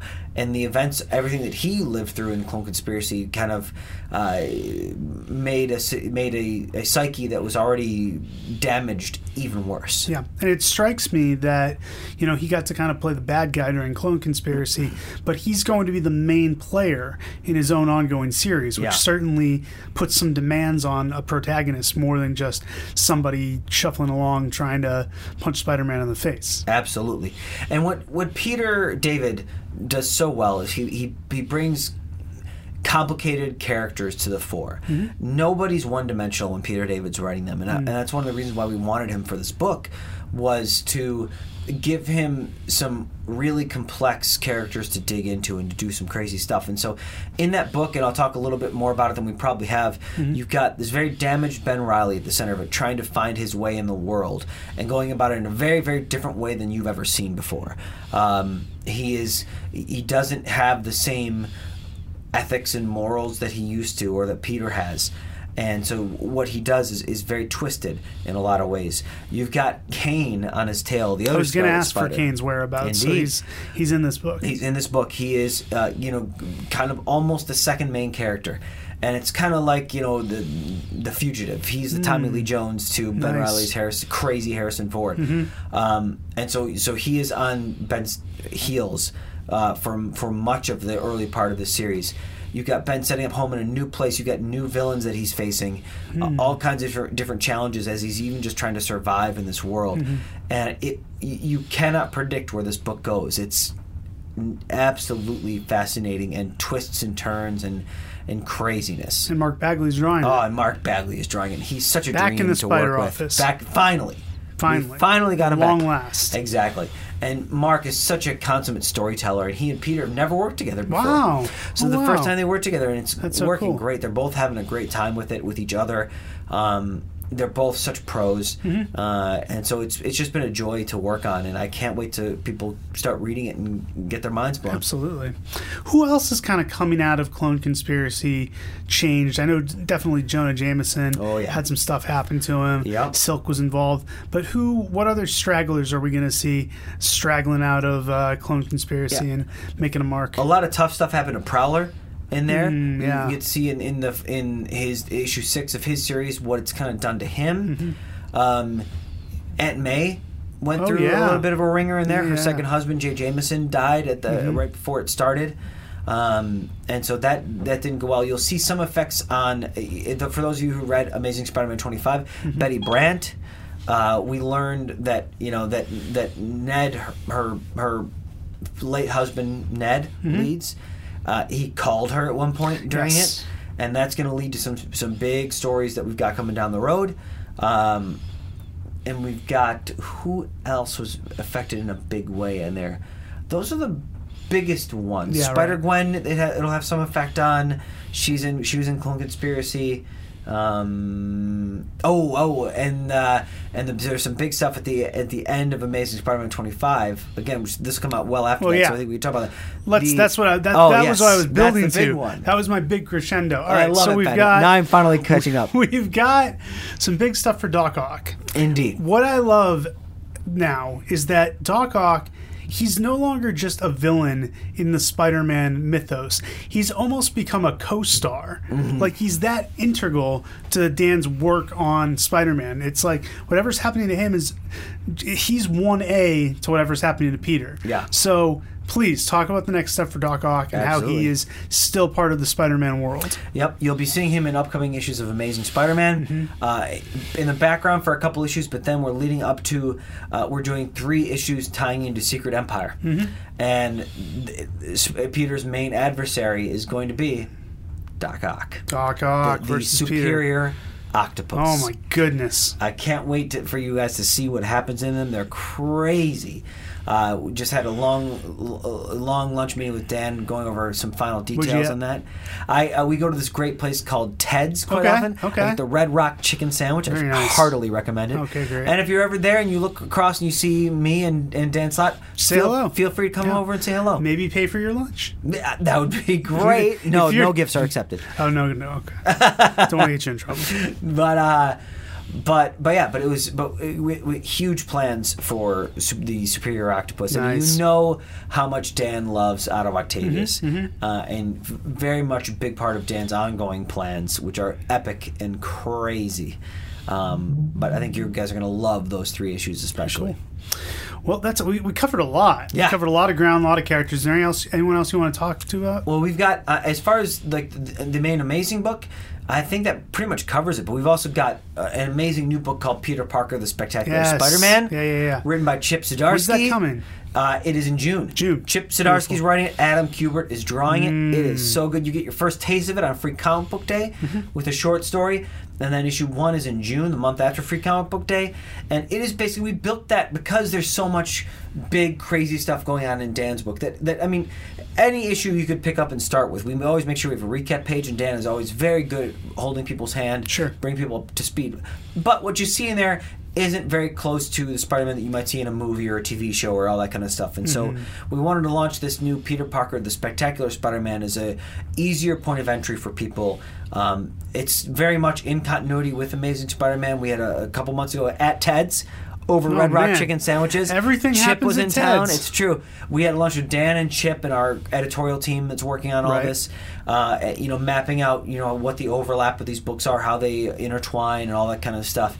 So very much in continuity, but leaning less on Dan's story than what Dan does in Amazing with Stuart Immonen and in all those art teams. It's so great. It's funny. It's hardcore at times. Uh, it's a really terrific book. Spectacular. Um, we got that going on. Um, we what else? Spider Gwen going strong, having a great time with that book. Still, we were in the we're in the middle of sitting uh, sitting in a tree, which is a crossover with Spider Man. Speaking of other books, Spider Man, the Miles Morales book. Whoo, boy, are there good stuff coming up there. Like I said, we're wrapping up the crossover between Spider Man and Spider Gwen, and both books coming out the other side have even bigger stories coming up. Sure. Um, and just read one of uh, Brian Michael Bendis's scripts for uh, uh, for Spider-Man number sixteen, which starts a new arc, and is just it it hits you right in the heart. This issue. That's where I like to get you hit. right in the heart, and it, you know some uh, so many times Brian tells these big stories that when that are always awesome, but when you get to the end of them, you, you feel like you're missing something. Then he comes in with like an issue or two where it like brings it way back down to ground to a very human level. And these issues are doing that in a big way, uh, and just like it, it- they'll be tugging at your heartstrings. Making you feel such huge emotions for Miles and his family, Right. um, but some great stuff coming up in that book as well. Um, Venom is Venom. huge right now. Big stuff happening in oh, Venom. Man, great stuff. We're you know leading up to Eddie Brock's return. Mm-hmm. I think we just uh, everyone I think probably just got or next week be reintroduced to Eddie Brock It's this week. this week. I read all the books like I always do. You're a good man, Ben. You're a good man. And leading up to Venom 150. Hmm, huge. Oh, it's so huge. Uh, Tradd Moore is drawing that Yes. issue. Oh, what a it treat. is nuts. It's so good, Ben.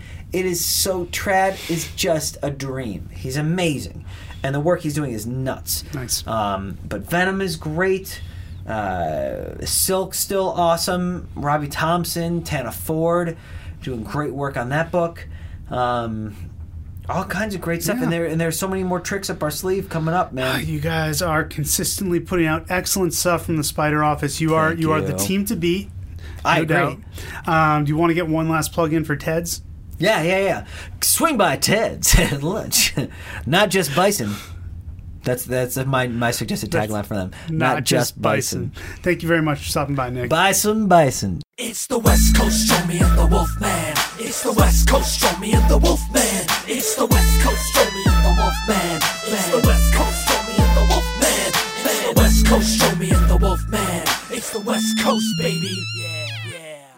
Why, hello there.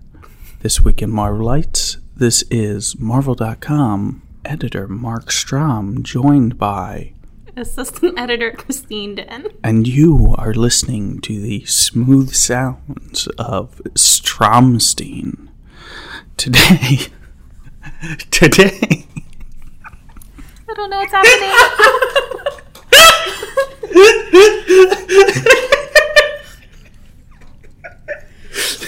Who let you in here? today, we are joined by Becca McIntosh from the games team. Becca, say hello to our delightful listeners. Hello, delightful listeners. Becca, tell people a little bit about what you do on the games team. So, I my official title, if we're gonna be fancy, is operations manager. Uh, all I really do is I just make uh, make sure everything arrives at the train station on time, kind of like a central nervous system for the producers, the creative team, the business team. I was trying to think of a central nervous system joke and I can't. It's hard to make a joke about that. All right, well, Becca, you are here to chat with us about games news. What news do we have in the games world today? Well, unless you've been living under a rock, and I don't know where Stromstein lives. Under a rock. Okay. Uh, we just made some huge announcements for Marvel's Guardians of the Galaxy, the Telltale series at PAX East. Uh, we revealed our voiceover cast, uh, which have some of my personal games video favorites, like Nolan North. Um, we also Is he by chance related to Bu- uh, Nor- Nolan South? No, Nolan East? no, Kanye West? maybe. Okay. we also got to show some uh, screenshots, some concept art, give some more background on the original story with all of your favorite Guardians, plus a few surprises. Bill Rosemann, the famous, illustrious, amazing Bill Rosemann, was there at the panel.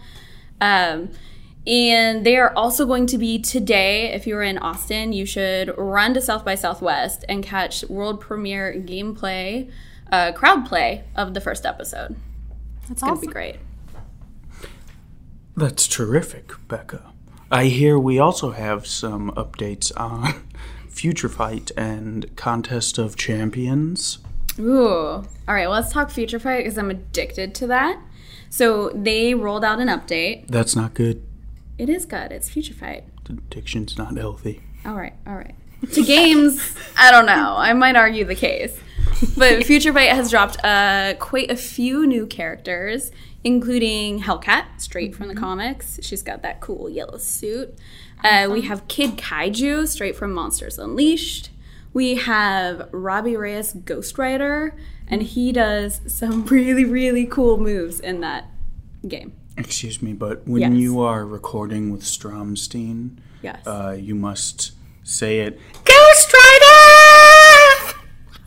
uh, I think you did that wonderfully. I could never match that. I'll cue you. Okay, so That that'll be sufficient. are you ready? Yeah. Okay, so Robbie Reyes, Ghost Rider, has some really cool moves. He looks amazing. Um, we also have a, a variant costume or uniform, as it call as it is called in that game, for Marvel's Iron Fist, um, which is premiering soon Today. today. I mean, t- at midnight, so it already happened. Oh, dang. Well, go watch that too. And they also are bringing in. You know what's really cool about Future Fight is they do their own take on like the move sets, and so you'll see these guys rip straight from the comics or the TV series, and then just bam, there they are doing these awesome moves. Yeah. It's do you play? I have not. Okay, so she's dead to us for like a minute. you need to play this game, Christy. I know. I will tonight. Okay, I'll there'll be a quiz in the morning. Yeah, I'll skip everything and play. And what about Psylocke, Becca? You just ruined my like punchline. Do you have a cool like cue for Psylocke? Psylocke. Okay, no. Uh, Marvel Contest of Champions has released. She's now available. Psylocke. It's an original take on her costume. Kabam put their own spin on it. She looks amazing, and let's just say a woman with a sword can definitely kick some butt in contest and life. Definitely in life. Psylocke. Ah, crap. Um, You didn't record anything. Ah, yeah, we gotta start over. Yay! Good rehearsal, guys. Nope, just kidding, everyone. We recorded. Thank you, Becca, for joining us. You're so mean. I love it. I just like to torture you guys. Uh, all right, thank you so much, Becca, Thank for you. joining us. Uh, and uh, now let's move on to some movies and TV TV news, and maybe I'll drop the accent from here on out. Maybe I won't. Who knows? So, Christine, what we got? What we got going on this week? Well, you know what? I'm gonna kick this off because what we got going on this week is the uh, the premiere of Marvel's Iron Fist. All episodes streaming only on Netflix right now. Tons of kung fu superhero flying through the air, Yeah. kicking people, punching people with his iron fist. His fist made of iron, punching through walls, punching Punching everything. Punching every. I mean, that's his. That's kind of his thing. Is like he's got a big old fist. And For a very zen person, there's a lot of punching. there's a lot of punching for a very zen person. uh, but like I said, all episodes streaming now, only on Netflix. Wait is finally over. You can finally see the final Defender. Um, and of course, you know this all leads up to Marvel's The Defenders, which will be coming uh, a little later this year. Yeah. So uh, I don't know if there's anyone. Oh, I can say uh, we will have some um, interviews from the red carpet with the cast and creators of Marvel's Iron Fist. Um, those will probably be rolling out uh, in the next few days from when you are listening to this. So keep your eye on our YouTube channel for that. And I think that's it for Iron Fist. Yes. What else? In What else? What else we have gone on in the wonderful world of television? In the world of FX, we just announced, well, not we, well, we, along with FX, announced that Legion has been picked up for season two. Season two. If you guys have been uh, catching up, uh, this past week saw a really intense episode that involves all the, the dark spots of David Haller's mind. So I have not. I am not completely caught up on the actual episodes, but I've read all the scripts and everything. Was Mm-hmm. this most recent episode the creepy one where they're like wandering through David's? This is a, a wandering the mental hospital where Lenny's in charge. Oh, wait, that's this episode. Mm-hmm. Okay. There was that awesome dance number where Lenny just goes room to room dancing like flash dance style. Lenny's a weirdo, man. She is very intense. Um, yes, and uh, the preview for next week kind of uh, hinted that a major, uh, well, a, a, another character from the X universe Yeah. has been sort of hiding in the hiding in the shadows, you could say, Correct. uh, of of the show so far. So There's been a lot of clues along the way and that uh, up to that. yeah, things are things are definitely going to heat up.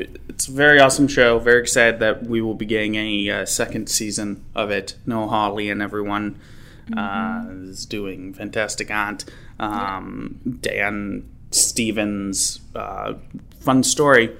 Uh, I'm getting my hair cut this weekend because everyone insists I need a haircut. I don't know why. I think my hair looks marvelous. Are you but- asking for the Dan Stevens haircut? Yes. yes, my my lady friend has insisted that I get quote Dan Stevens hair. So So like Dan Stevens or the Beast or I David think I think I think from from what she said this is Dan Stevens circa Downton Abbey Ah. hair. So fun fact, I will soon have uh quote unquote Dan Stevens hair. um you should tell him that. uh this week though we also have a season premiere, correct? Or not season premiere, but a new episode. It's a new episode. We had of- season premiere was last week. Yes. That's right. So we have a new episode of Marvel's Guardians of the Galaxy um, season two. It's called Lying Eyes, where Rocket and Drax wake up and they have no memory of what happened um, the night before. So it's the Guardians have to piece together what happened on the latest adventure and pretty much save the uh, the galaxy from being destroyed. So tune in this Saturday at 9 p.m. on Disney XD. All right. And uh, speaking of Guardians, we also had that brand spanking new uh, Guardians of the Galaxy Volume 2 spot this week. Yes. In which uh, the was team was some- renamed the Gardens of the Galaxy, according Yeah. to Nebula, because that makes some sense in Nebula's mind, I guess. Totally. You know, the galaxy has plenty of gardens. Gardening. Mm-hmm. Um, of course, that movie comes out May 5th, Cinco de Mayo. Coming less up. less than two weeks away. It's about what, like six, six, seven weeks away, something like that. Yeah. something like that. It's very close. Uh, very excited for that. Of course, I'm sure you'll be getting more of that in the coming weeks and months and all that jazz. And if you can't get enough of Guardians, there's uh, the, a bunch of Groot and Rocket shorts on Disney's XD's YouTube channel and their app. Yes, and they're very. Uh, th- there, there's some very excellent shorts inspired by the artwork of um, Skottie Young, who did that Super Rocket and. Groot series. It's very cute. Um, highly recommend checking those out. That's it. That's it for this week. All right. So, uh, also, I think ours is the next Twim URC, right? We were told to pick one, so I assume Yes. that means that ours is next. We're so, the next because they finally did it after slacking off for three, four weeks. slackers. All right. So, in keeping with the theme of um, uh, Agents of Shield and their alternate reality slash what if scenario coming up when the show comes back April fourth, uh, Tuesday, April fourth, 10, 9 central on ABC. Uh, we chose a couple of alternate reality uh, stories, a couple of uh, stories that hold a special place in my heart because um, some of you may remember about five, six years ago, I guess, we did a series of uh, noir miniseries, which reimagined um, a lot of our heroes as noir char- characters in noir type uh, mystery or or sayings, things like that. So we're doing Luke Cage noir and Punisher. Punisher Noir. keeping keeping keeping it in the Netflix vein. Um, so check those out with us. They are some great stuff. Uh, Punisher Noir is written by Frank Tieri, uh, drawn by Paul Azaceta, uh, and you know what? We should get Frank. I'm gonna try and get Frank Tieri. oh my gosh. I'm I good- love listening to him. I think I think we should try and get Frank Tieri on to discuss these with us Yes. Because uh, Frank is always entertaining, and I think that would be a blast. We're gonna try and make this happen. So maybe we will have Frank on with us in a couple of weeks to talk about these. And uh, uh, Luke Cage Noir is written by uh, Mike Benson and Adam Glass, and drawn by Shawn Martinbrough. So awesome. great. Check out those. Join us in a couple weeks. Hopefully, we'll have Frank with us. He will probably just spend the entire time just like slinging invectives in my direction. But hey, we'll have a good time.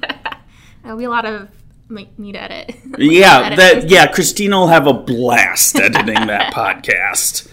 Um. All right. Uh. Say hello to those guys in New York, and we'll talk to you next week. T-W-I-M-U-R-C T-W-I-M-U-R-C T-W-I-M-U-R-C T-W-I-M-U-R-C This week in Marvel Unlimited Reading Club Okay, welcome back. I hope you guys enjoyed that. Um, Ryan, we are now going to go to our conversation with Craig Kyle, the creator of X23. Yeah, he is a delight. Yep. We've known him a long time. It's it's just talking to him and getting behind the scenes on X23 is mwah. It's good Italian chef kissing his fingers. Italian chef kissing his fingers indeed. Quick reminder, guys, we hope the audio quality of this is good. If not, please forgive us. And also, remember, if you're going to WonderCon, please uh, go say hi to Craig. Say we sent you. Yeah.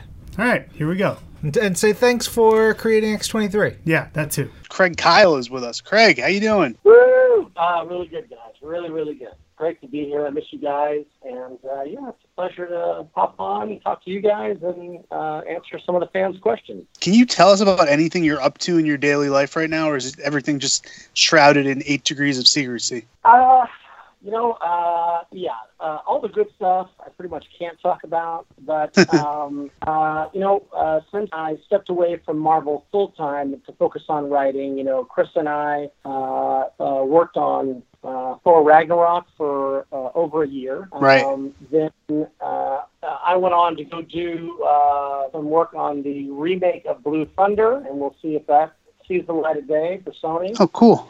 Uh, and being a big gamer, I was with the Activision folks for a while, helping out with the Call of Duty franchise. But then the real highlight of that uh, journey was working with the guys in Seattle on Destiny, which I did over a year of work on and off with those guys. And um, you know, uh, we're all fans uh, at Marvel. Nice. You know, we all we're, we're lovers of this stuff first, and that's that's the first time in a long time I walked into a building and I just completely geeked out. So Nice. uh, that was really amazing. and then there are some uh, other projects that I'm wildly excited about that uh, that I cannot share at this time, but you know, all the same kinds of worlds and and uh, characters that we all love. So, Well, it's never boring with you, sir. There's always something going on. yes, sir. I I am super excited about the Destiny thing. I didn't know about that, and uh, I, I played a bunch at the beginning, and it's one of those games that people constantly tell me you got to get back into, you got to get back into, and now now I have a real life and death reason. Well, yeah, yeah. No, it's all about me. Now, look, the game is it's always been fun to play. Uh, you know, and and to build this constant universe is extraordinarily difficult. So that anyone can come in and join and and get the same level of ex- of uh, play that we did when we were first timers, and then to keep it, you know, uh, to keep raising the bar from a content and story standpoint is a real challenge. And those guys and gals, there's 700 plus over there in, in the offices. Just, you know, Wow. like everybody at. They all want to make the best game possible, and uh, uh, you know, uh, it was it was a real honor and a pleasure to work with them. So uh, I'm, I'm grateful for the experience. Well, let's shift from uh, one universe that you're a part of to another universe you're a part of, that being the Marvel Universe. Uh, this week Yeah. we read the original X23 limited series, Innocence Lost, which was co written by you and Chris Yost, with uh, art by Mhm. Billy Tan. Do you say who? Billy is the best. I love that guy. No, Yeah. I didn't say who. No, my God. I, I Oh, you said you said Billy. cool. Uh, yeah, cool. Exactly. Yeah. Yeah, yeah, yeah. All right, all right.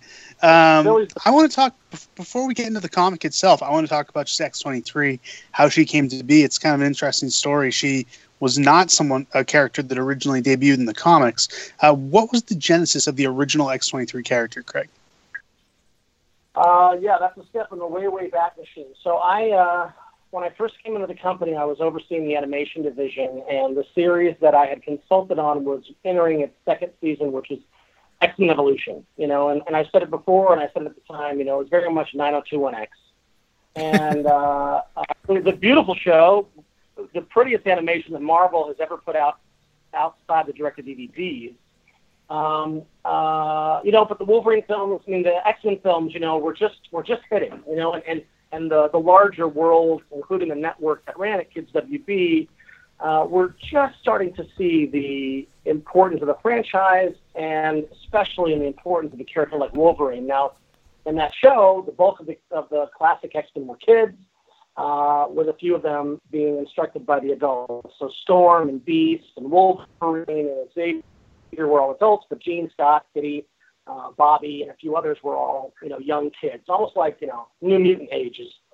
So when we ended season two, and it was going great, Greg Johnson was story editor at the time. Uh, I got pulled aside by the uh, creative exec over at uh, Kids WB and said, "Can we make Wolverine one of the kids?" And I was like, mm, "No, nope, nope, we sure can't because that's an awful idea, and uh, you want me to do that between seasons, so that's not going to work." so once I shot that down, I didn't want to not answer or address the note. So I went back to my own comics and and reread everything because I was a diehard X fan. But you know, I wanted to find a solution, and and I found it in Barry Windsor Smith. And so when I got to Weapon X and I read it all through, you know, I was well into the understanding that there's no bettering Wolverine. Okay, he's a perfect creature. After Len Wein and Barry Windsor Smith and Chris Claremont and Frank Miller and all these greats that had written him and brought such beautiful, brilliant stories and depth to him, I'm not going to be able to bang out uh, another one anytime soon. But if I can't better him, maybe I could remake him. And so when I looked at the program, I found a crack in the story where maybe it didn't end there like we thought it did. And over the next uh, uh, couple few months, uh, I came up with the story that uh, became the pitch to Joe Quesada um, that got X23 greenlit as a character. Um, sorry for the long-winded answer, but you know when I when I came up, No, we love long-winded answers. so, when I came up with the concept, this is what it's going to be. It's going to be uh, it's going to be a female clone of Wolverine. She's going to be young, you know. And my solution was basically this: everywhere the creators, the or, or the, the talent that had worked with the character since Len Wein, um, made a left, I made a right. So instead of Wolverine being older than any of us knew, this is a child. Instead of being a man who's searching for the life he lost, this child's never had a life. She's only known the programming. Instead of, um, uh, uh, you know, breaking free and, uh, uh, you know, finding his way to a place where maybe there's a future for him, she was never going to get out of this place. And, you know, so I, I was able to really button up a very, very tight story that I was really proud of. And when I pitched it to Avi Arad, who was the head of the studio at the time, he said, oh, sounds great. Tell Joe. Because he wasn't about to say yes when I'm basically mucking with major continuity with a major character. So uh, Joe and Bill Jemas were coming to town, talk about a bunch of stuff, and in a car ride to an In and Out, I gave Joe the one and a quarter page version of it. And with bated breath, I waited, but he said, Craig, in just over a page, you cracked the problem we haven't been able to solve in 15 years. I think it's great. I think she's awesome, and and uh, and I'd actually like to see her in the books. And uh, you know, being a fanboy, loving books more than anything in the world, having the editor in chief at the time tell you he wants to put her in the books was about as big of a moment as you could have. So I went off to work on the Saturday morning version of the story I pitched Joe, and he ended up taking X23 into NYX. And, you know, uh, she debuted in in season three, and she returned in season four one last time.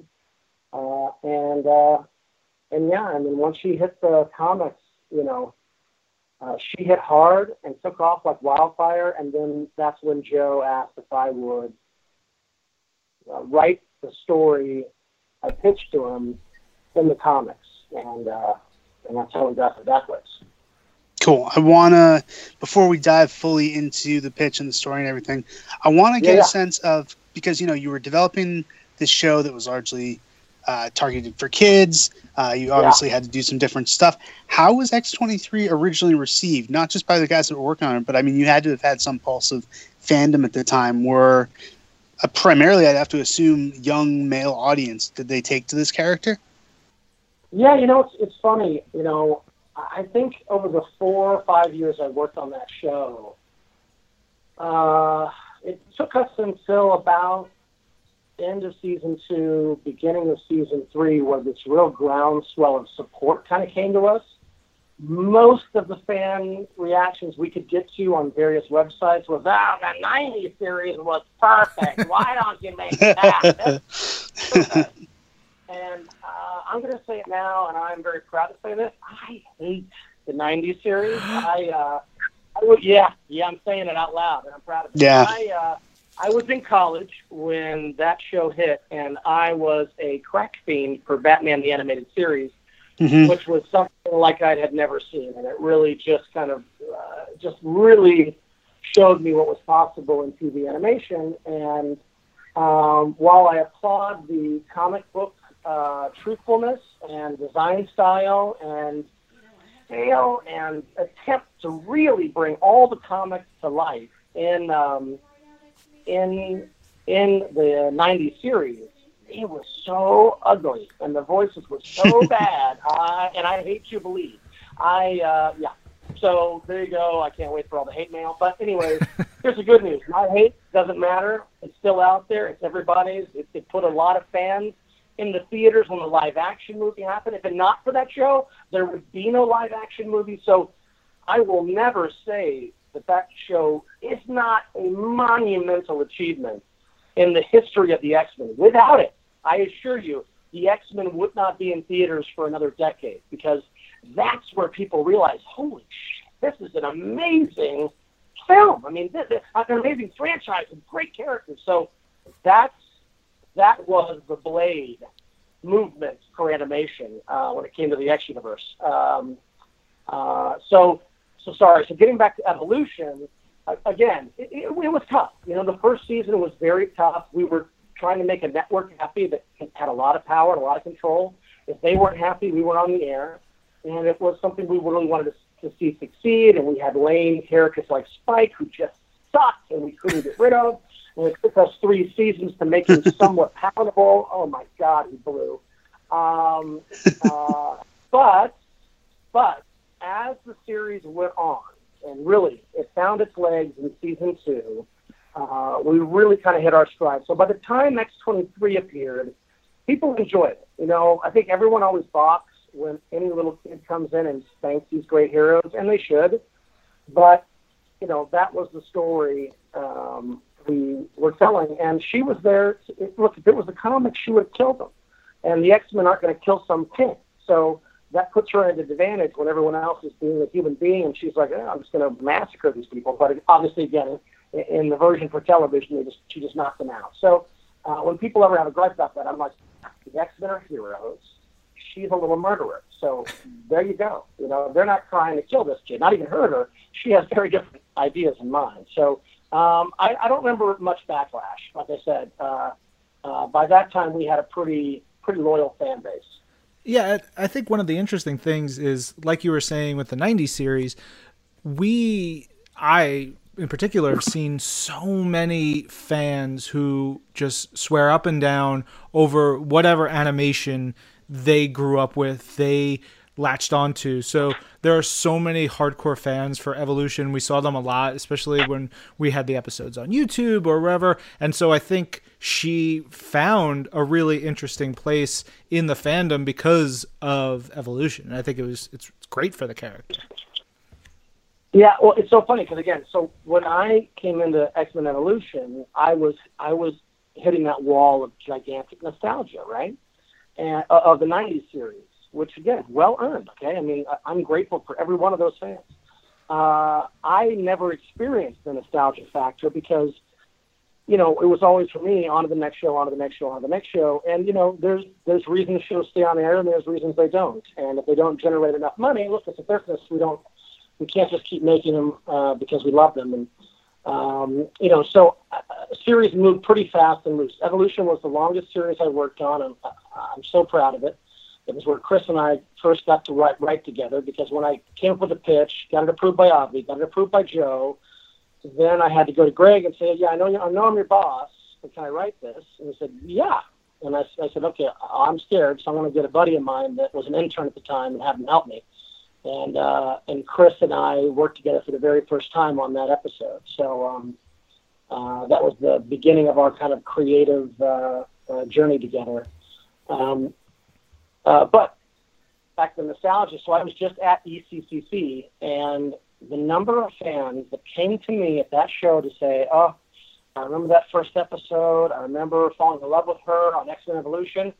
It blew my mind it blew my mind. Never in my life to this up until that weekend had I ever heard a fan tell me that they first fell in love with the character in Evolution. I always assumed, you know, they saw um, the beautiful artwork and uh, of Josh Middleton and, and, and Joe's work on issue three, and then they got to figure out who she was uh, in Innocence Lost. But I, I just because I had never experienced it, um, it was it was it really took me aback, and it was such a I don't know such a lovely uh, moment every time someone came up and said that's where they found her, that's where they loved her, and and and I've seen it a lot now recently too. People talk about evolution all the time, and it's crazy. All right, so one thing I've always I've wondered about for a long time because I remember when Laura first was coming out. Ben and I were at. I think Ben was still was there. Uh, had just started. It was at Wizard, and I, I think Yep. that was when I first met you and Chris back then. And there was a this issue of Wolverine from the '90s. It was like Wolverine number 80, where there was a vial labeled X23, and there's. I've always. I, I don't know why I've never actually like looked into or asked you guys about how that plays into everything because it seems like such a huge coincidence. Yes, yes, and it's one that has haunted me since the very first comic book dealer found an angle for that issue. So let me just clear the path of everything. It is. It is random chance. And let me tell you how random it is. When I first pitched X23, and it's a far better name than the one I originally pitched to Avi, it was X13. He said, ah, sounds too much like Gen 13. I'm like, all right, how about X23? He's like, fine. That's before they were better. They did it. They did it in 13 tries. Now it took them 20. They weren't as smart as before. But uh, so you know, it, it was it was it, was just a crazy ass coincidence. And uh, again, if you read the pages of Innocence Lost alone, you realize that this is not some random magic vial out there um, uh, that ever existed. But this is someone, these are people trying to capitalize on a crazy coincidence and try to say that her first appearance happened long before uh, the pages of NYX, which is 100% untrue. Most people don't buy it. I, I think that book normally goes for like 10 bucks. But every fan that gets duped, oh, it makes me so mad because that's someone taking advantage of uh, of a person's love for the character. So, for the record, I've never read the issue, and the file has nothing to do with that character. Damn, you hear it here All right. first. Uh, so anyone out Yeah. there who does the Wikipedia edits, I I think that's a thing that anyone can do. Somebody put it on the record, link to this podcast. You've got it. Got it. All right. So let's move into the actual series itself, move into Innocence Lost. Now, it really interested me what you said, Craig, when you said that basically this was the pitch you originally handed to Joe and them, then you had to dial it back for animation. So, what was kind of the process of reopening this as something that, you know, you could pitch to a little more mature audience? Obviously, it's a it's a much more mature book. Um, but after working with the character in animation, was there just were these itches you wanted to scratch? Well, you know, I mean, look, uh, no, no writer, no creative person uh, conceives of things with broadcast pro- uh, practices and standards in their head. We, we just don't do it. You you don't pre-edit like, oh, it's too scary. You know, you would never come up with a good idea. And being a, a, a you know a lifelong comic book fan, you know, when I'm thinking about this story and I'm using the pages of Windsor Smith's Brilliant Weapon X and the stories that came before it from Claremont and uh, and all the others, you know, that's the world I'm forging this character in. And uh, I assure you that if I had pitched a Saturday morning version of that to Joe, it would not have happened. Um, so I mean, I was really, I was really passionate, and, and, and I really, I really knew who she was at the time. So yeah, the hard part was okay. So we can't really show a child being turned into a weapon in any way. You know, a couple of scary shots, but even those need to really be dialed back. Um, obviously, no killing. You know, so she's got to have some device that knocks characters out. Um, you know, so so basically, I had to go through the story with the story editor, Greg, and even the very first pass that Chris and I kind of did of the reimagining of that origin was way too heavy. And he and I got into it a little bit, but you know, it was his job to make sure I didn't break the show on my precious uh, first story. Um, but you know, we got to a good place, and I think it worked out great.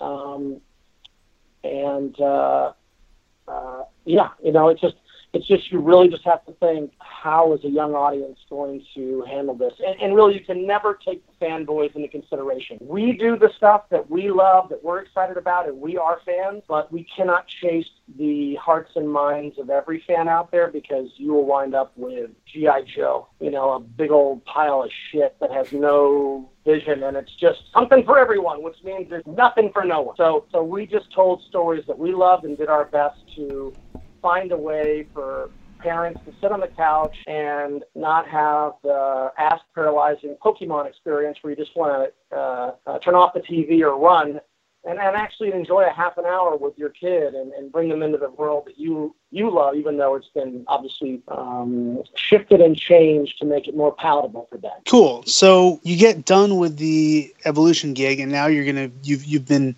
given the gift to write writer in the comics. How do you approach Mhm. the comics gig differently from when you were doing the show? Uh, well, I mean, again, uh, thank God.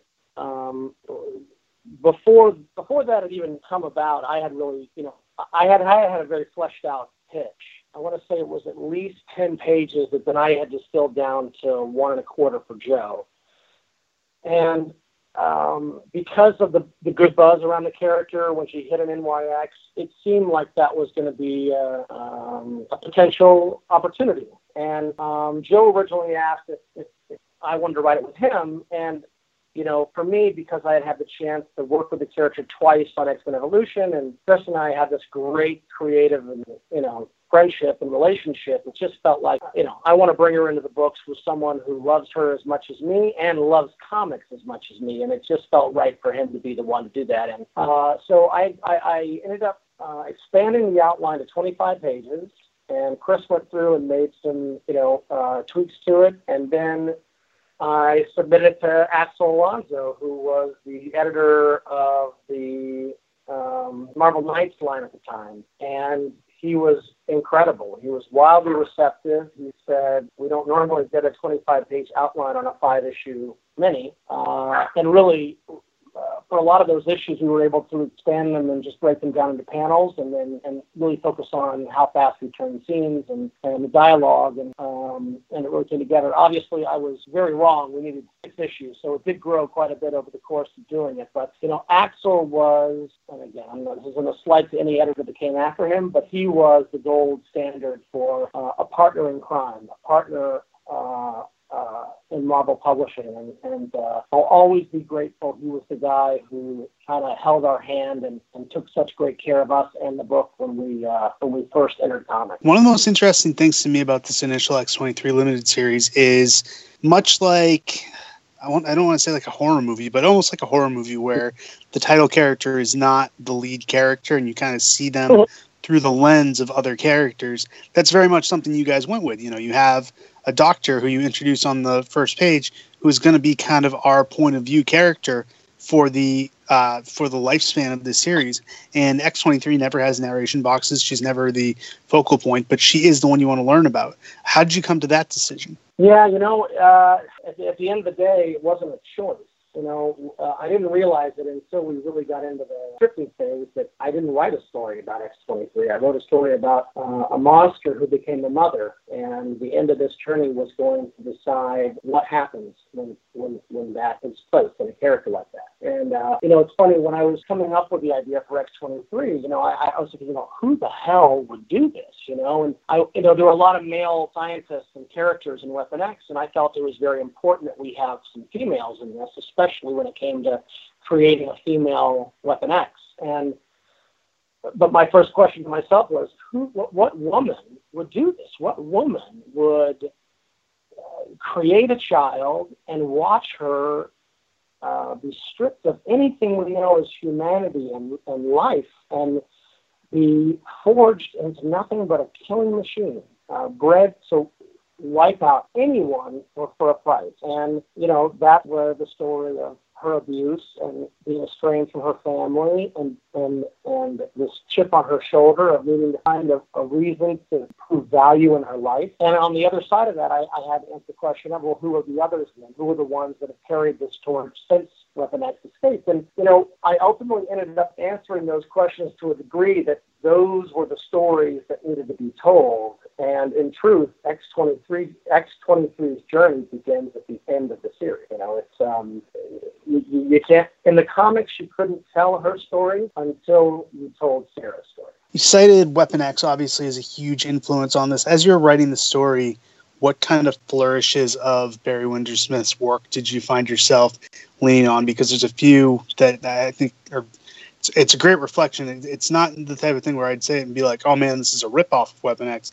It's definitely an homage. So how did you manage to do that?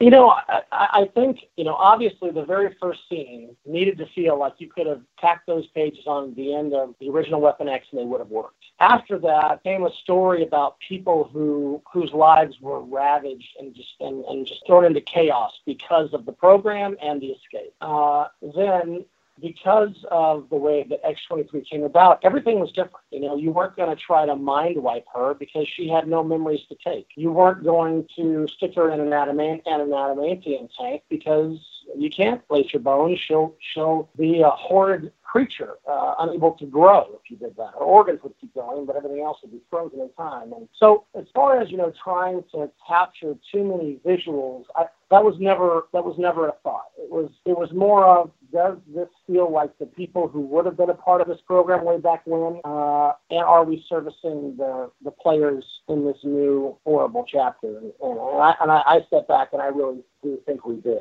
You have on the one hand Sarah, who is kind of the character we sympathize with, even though, as you said, she is basically a monster in some ways. But then you have Zander, who is at the other extreme, who we're introduced to him losing his father, and you think, oh, this might be a sympathetic character, and then he proves to be anything but sympathetic. I mean, he's really a lot of the comments we got when we were reading this book were just like, what a horrible villain, worse than, you know, the typical supervillain this Zander Rice character was.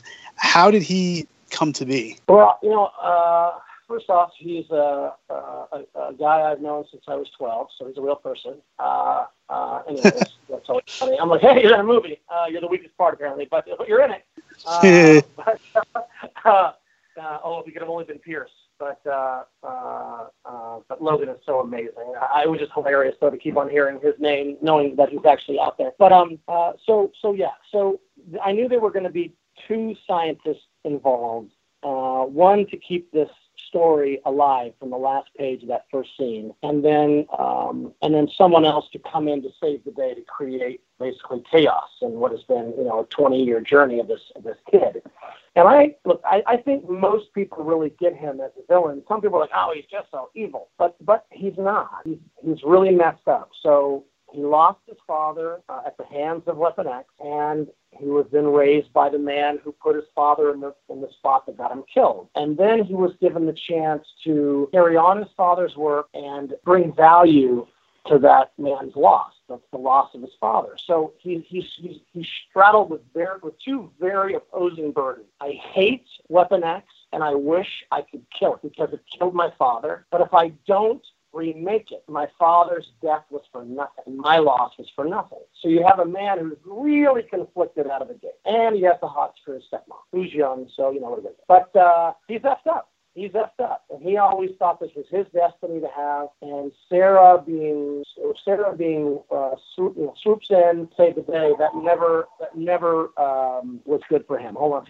Uh, so yeah, so, so so so that's so that's that's what you have. Yeah, basically. Uh, but but I, I was always really happy with with Rice because I felt like you know um, it's clear. I think after you read the story, I, can I can I get into the spoilery stuff or, or how do we do this? Uh, we assume people have already read the story, and if they haven't, shame on them. So you can you can spoil away. So even the title, you know, Innocence Lost. Yes, obviously uh, X23 goes through horrible suffering for the first 13 years of her life, but she never really had any innocence to be stolen away. She's only known the program. She's only known all of all of all of these horrors. You know, she didn't have a life to lose. Um, Innocence Lost is Sarah's story. She's someone who was victimized by her father uh, in that moment and many moments uh, for many years. You know, her her childhood and, and, her, and her innocence was was uh, taken and stolen from her. So that that that's the that's the core of the story. But in the same breath, Rice is also someone who, the moment his father was killed and he was taken in by Martin, his childhood also ended. And these two characters were drawn into a, a situation that could only end the way it did. One thing you also notice about this story is it's very much set in the Marvel universe, in the X Men universe, but there's no, you know, there's no guest appearances from the X Men. There's, it, it really is all completely new characters. There's no Laura goes out into the world and has the mission to save her uh, her cousin, and I mean, I guess they, they run into Hydra and AIM and stuff like that, but that's very tangential. There's no, you know, Daredevil swinging by at a key moment. Was there any pressure to integrate it further into the Marvel Universe, or were you able to just tell this story off in the bubble you had it in? No, you know, it's funny. I mean, look, she was popular uh, as soon as she hit. Um, I mean, she really fell out of the sky. She landed in the third issue of a, of a, of a smaller series, you know, beautifully drawn by, a, a, uh, you know, the head of our publishing division. Uh, I mean, beautifully drawn by Josh Middleton and and and uh, being written by by Joe Quesada. So she was very surprising, and you know, there's so much love for Wolverine. It just caught a lot of interest. But I think no one expected the story to connect with people the way it would. So there were no expectations like, oh yeah, fill it up with all this stuff. I think they thought it would come out, it would be serviceable, and I'm not, I'm not. This is not a negative comment on anybody. Hey, uh, Joe with open arms said, tell the story story, Axel got the document and was an ally and helped us make this story better every step of the way. So everyone was lovely, but there was just no pressure, like um, to get it out to the wider world. And to be honest, there wasn't any room for it. You know, uh, a lot like the film out right now, it's a small story. It doesn't it doesn't, while it spans years, it's very intimate and it's very small. It's a very, it's a very tiny world that we stay in uh, over the course of those six issues, and I'm grateful for that. After you tell this initial story, you kind of get her set up. You tell Sarah's story, you tell Zander's story, have X23. When you leave X23 at the end of this series, did you, in your mind, already know what the next chapter was for her? Did you have expectations? Expectations, hopes? Where did you hope that she was going? Um, so, uh, as a creator, I have to think that a lot of people feel like this. Like, you know, if you're really invested in someone, I think you have all kinds of ideas. But, you know, when you're introducing someone into the Marvel Universe, that's a big universe with lots of stuff going on, lots of talented people telling stories and drawing stories. And, you know, you have to respect the tapestry and, and, and the, the big flow of, of many, many characters that are moving across the storyscape of the Marvel U. So, you know, look, my pie in the sky idea was before she popped into the comics, I wanted to have her hidden in like 14 different books and silhouettes on random panels and never speak to it. So what you could see was she was on the outskirts of the Marvel U, kind of feeling things out, getting a look for who's who, finding out who's trouble, who's not, what can they do, what can they not. And before getting too deep, you know, she's she's like a, a, trained killer or a trained weapon. She's trying to get a sense of what she's up against. What are the threats? What is she? You know, she's just assessing. That didn't happen, of course, because that's a bananas idea, but it would have been sweet. Uh, uh, um, unfortunately, right before Innocence Lost hit, uh, the man who was responsible for my love of comics and the X Men, uh, Chris Claremont, I mean, a god among men, is his book that I picked up first. X Men is my love above all things. Uh, there would be me no doing Marvel stuff if it was not for Chris Claremont. He is just, you know, he is the he is the spring of my comic book inspiration. So I, I could not love the guy more. But he was told to bring X23 in, I think 450, uh, because it was a you know special number, with no understanding of who or what she was, because he didn't know. No one told him. So he put her in Fang's costume, and she looked like she was 22, and uh, the issue was horrible, and so was the follow up, and so. Um, uh, uh, while I was very happy with Innocence Lost, I was going to be given a second chance, continue the story. I knew I had to undo some of the some of the choices made uh, in those early uncanny issues, and I did, and Chris and I did. And fortunately, I think all of those choices have stuck, and people are happy. And yes, they're retcons, but but they work, and they don't uh, harm the stories that Claremont was telling us. Well, let's kind of talk about where she's ended up today. Obviously, you know, you guys did a follow up story, which I hope we'll get to eventually on our Unlimited. Reading Club. Don't want to spoil that. But, you know, she became a vital part of the X Men universe. As you've been talking about, she's now can be seen on film. And maybe most importantly, she has essentially taken the role of Wolverine in the Marvel Universe. Um, how do you react to all that? Did you expect this? Do you like how everything went? Uh, just what do you think of the more modern takes on X23? Uh, no, I, I, you, can never expect this. I mean, um, I will say that in the final episode of X Men Evolution, uh, uh, in my wildest dreams, uh, uh, in a ballsy image, I put the Chris and I wrote the little montage at the end of the final episode, and there's a shot where Xavier says, I, I, "I've seen my X Men grow up," and you see this shot of the future X Men, all inspired by the uh, Ultimate X Men at the time. And in that shot, you'll see X23 standing front and center, now a teenager, with a black armband, and Wolverine's missing. And that was supposed to be uh, uh, an Easter egg that Wolverine had died somehow, in my mind, saving the world truly, and now she had stepped into his role to try to carry on his amazing legacy. So that's not me predicting it. Uh, uh, I've said it before, but that's completely BS. That was again me saying, "Oh, wouldn't it be cool someday if there's no Wolverine and she's that person?" Again, carrying on his legacy, not necessarily wearing his costume and getting called it that name. Uh, it's amazing. The fans love it. A lot of people tell me they're really loving the new run. I, I read the first six. I thought the the, the new sisters were great. Gabby was hilarious. Uh, it felt like a, a continuation of her story. Um, so there's wonderful work being in there. I'll always be the old man on the porch saying she's not Wolverine and she shouldn't be wearing his clothes because she should be able to stand on her own two feet and be given a name and, and be her own hero. And Wolverine's awesome, and I don't want to take away from who he is. So you know that that's the creator griping about what has happened with his child now that she's gone out into the world. But uh, all I want is great stories for her and people who care about her to write her. And I would say that series is obviously doing great, got a huge fan base. So uh, as someone who just wants to see her continue to succeed and, and touch fans, it's, it's awesome. It's awesome. So my costume and naming gripes aside, I'm, I'm thrilled. And then there's there's no way to talk about the movie. The movie um, such an extraordinarily truthful depiction of her character. Uh, grateful doesn't even begin uh, to explain how I feel about it. Uh, a lot had to be changed and adapted to fit the story that James had built. That said, I love the story he created. I think he took a lot of great nods from Sarah's saga and, and brought them into the Wolverine portion, the Logan portion of that story. And and uh, and again, to see her on screen, to be the young child that I first came up with and Chris and I first wrote, uh, and a character that I wish we had more time with before she grew up so fast. Uh, I'm excited because I think that he loves her as a character, and obviously Dafne Keen is incredible, and they all want to go back to her. My hope is uh, that we'll get 17 years out of X23 from Daphne, and then that'll that'll that, that'll really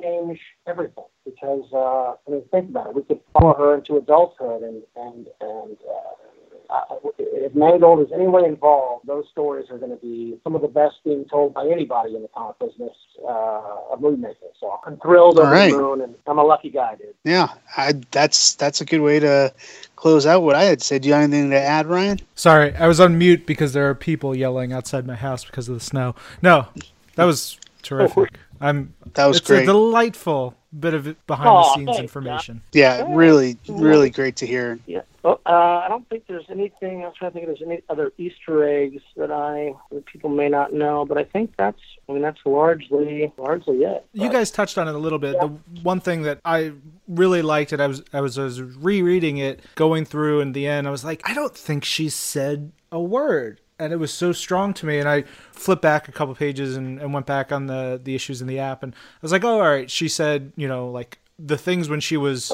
sort of in character, and the only I think the only words that she says are right at the end, and I was like, damn, that was Yeah, I mean, because again, she she wasn't allowed to make a choice, and she didn't even believe that she was capable of it, so she didn't. You know, the first choice she made was not killing Henry, and that only that action was only made possible because just the day before she had saved Megan, and she couldn't compute killing a child yesterday, but saving uh, uh, saving a child yesterday, but then killing one today. And Rice told her specifically that she couldn't tell anyone what had happened, but he didn't say she couldn't put a photo in her mouth, and that was those are the two big moves that she made, and that's what inspired Sarah to see that holy shit, there's hope. Uh, and I got to tell you, the number of people that have reached out to me with some really heart wrenching stories and talked about how that story and that turn inspired them to see through their own pain and darkness. I mean, it is a humbling, humbling experience for people to open up and share so deeply with with me. Especially, I'm just I'm a stranger, you know, and uh, look, you know, uh,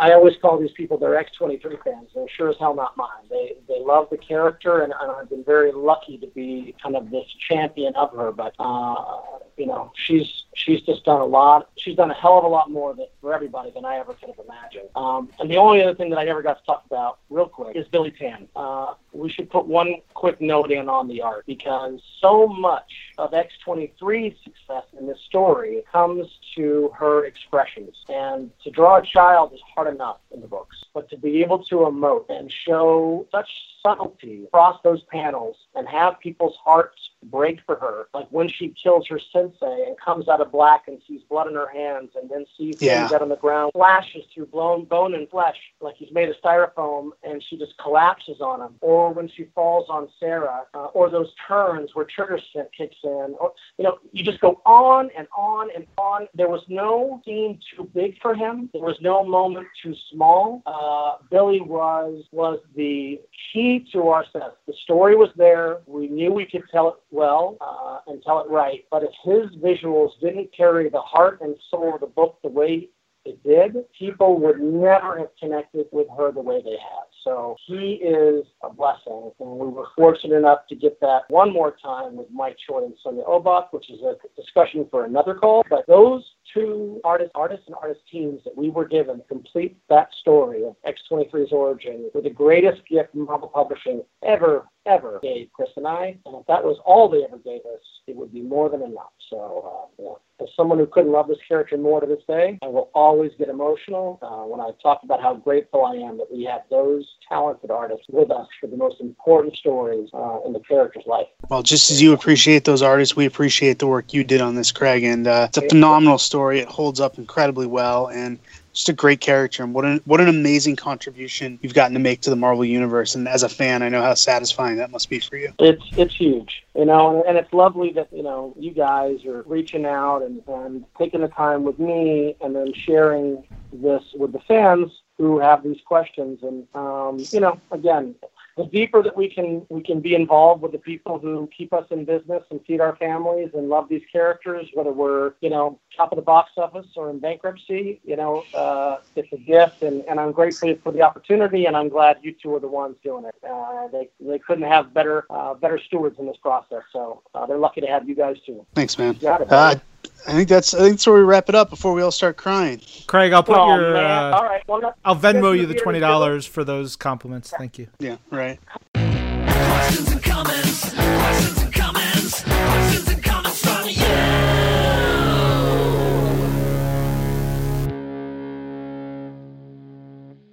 All right, what a Oh, chat we boy. had. Hope the audio worked out for you guys. Um, but yeah, it was a delight talking with Craig about X23 and, and just all kinds of fun stuff. I want to dig into some Thor stuff with him in the future, just about the movies. Absolutely. Um, just because we can have him back on. There's no reason we can't. should. This is our show. I'm gonna get a beer with him when I'm in Chicago. Yeah, I know. I'm An adult beverage. I'm very jealous of that. Yeah, it's gonna be great. Yeah. Um, but we took your guys' questions and comments about X23 using the hashtag TwimURC. Up first, Don DJ Fanko just said, "Time to read X23."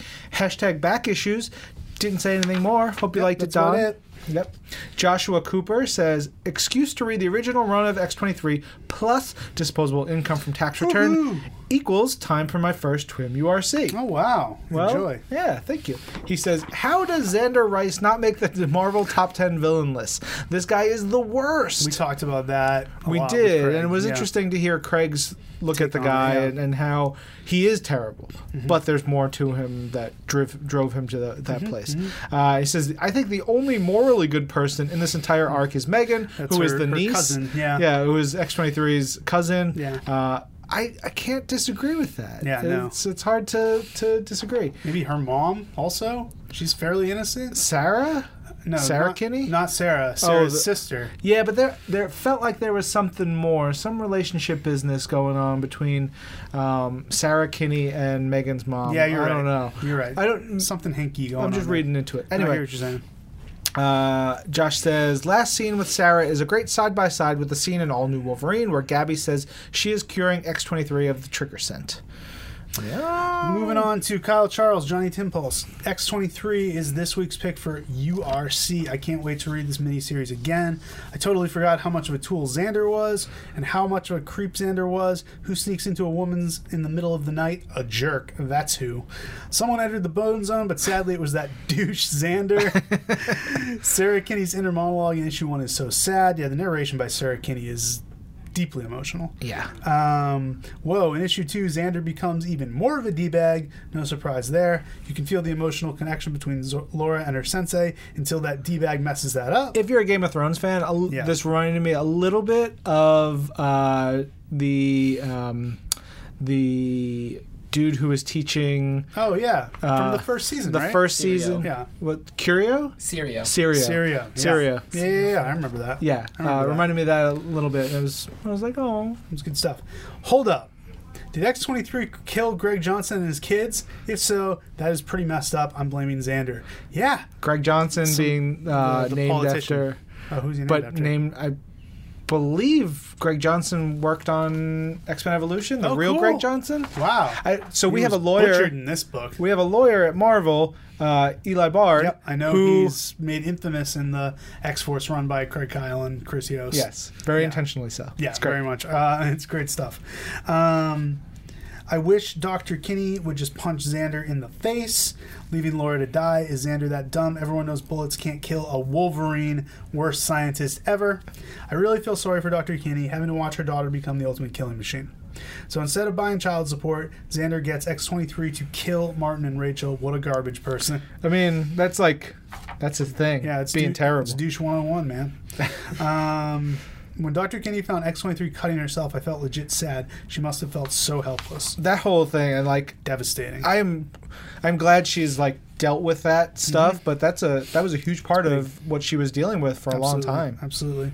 Uh, Dr. Kinney was such a badass in issue six, popping caps and taking names, but her inner monologue just showed how messed up she was because of her father. She was kind of like a parallel to Zander.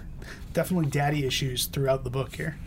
Um, showing that things from our past can influence our future, but only if you let them, which she didn't want for Laura. A D-bag got what he deserved. What an Omega tool. Love that. Damn you, Trigger Scent, ruining what could have been a heart melting moment. As a whole, I loved all the X23 stuff written by Colin Yost, and Billy Tan's art was amazing. Laura has come a long way since her days as an emotionally detached killing machine. That's why she is such a great character. Once again, thank you for choosing this for Reading Club. Hopefully, you pick the other X23 miniseries in the future. I remember when I started to get back into comics, I started with Yost and Kyle's new X Men and later X Force, so I might be biased. Yeah, a little biased, but that's good bias. Good bias. Marcus Sutton says, "Have you ever had Kieron Gillen's Young Avengers as a Twim URC?" We have not.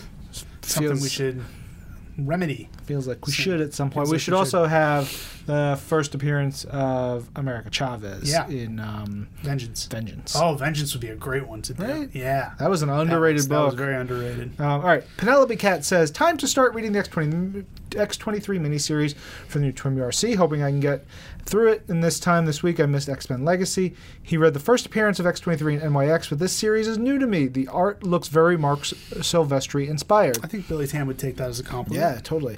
Issue one: Rice and Sutter's attitude toward a female clone, plus the way they treat Dr. Kinney. What a couple of d bags. yeah. Yeah. Uh, of course, they're all talking about creating a human life just to be experimented on, so there are no real heroes here. There's a whole generation of Mar- Marvel characters I missed when I drifted away from Marvel in the early to mid 2000s, including X23. I was told she was a clone of Logan, but it's interesting seeing the whole story. Interesting and more than a bit creepy. The story goes beyond the usual dispassionate science hurting people scenario, it's specifically about hurting women. I don't mean that in a casual exploitative way. The writers clearly put And Rice as evil because of their attitudes. I feel like the misogyny is what ra- raises the villains from a hole scientists, businessmen to pure evil. Not that Sadra, Sarah is that admirable at first, but she's nowhere near on the same level. I feel like this is a 21st century spin on a classic Marvel, apathetic scientist screw up origin, and it really held my attention.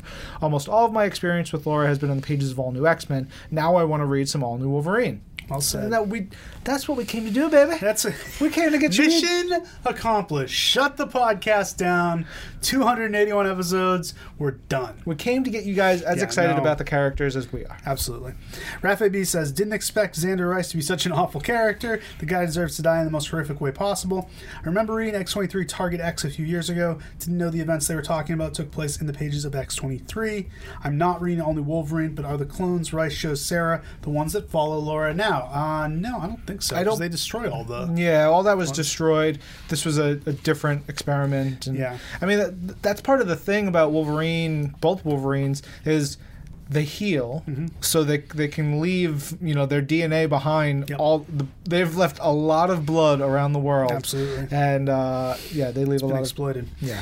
Robert Captain Rogers 44 says new to Marvel Unlimited, first Twim URC, really great book. Never knew X23's background. This has me excited to start reading all new Wolverine on Marvel Unlimited. Hurrah! Yes. Finally, Uh, we've got yells at. Yes. Do you want to take this one? Yells at Storm, I think, because I was like, she's got an emoji. Yeah, it's a Uh, little. It's a little. I think lightning bolt. she. Uh, oh wait, there's a there's a baby on the other end. Is that a? That's It's a hard to baby. tell on this like. Baby yells at Storm. Yeah, baby yells at Storm. Did we did we suss it out? I think at we did. I think we Ziltiv? it. You let us know. Uh, she says he or she, I believe she says, so that wasn't as rapey as I was afraid it was going to be. Not a big fan of forced motherhood leave, leading to maternal feelings. Gotcha.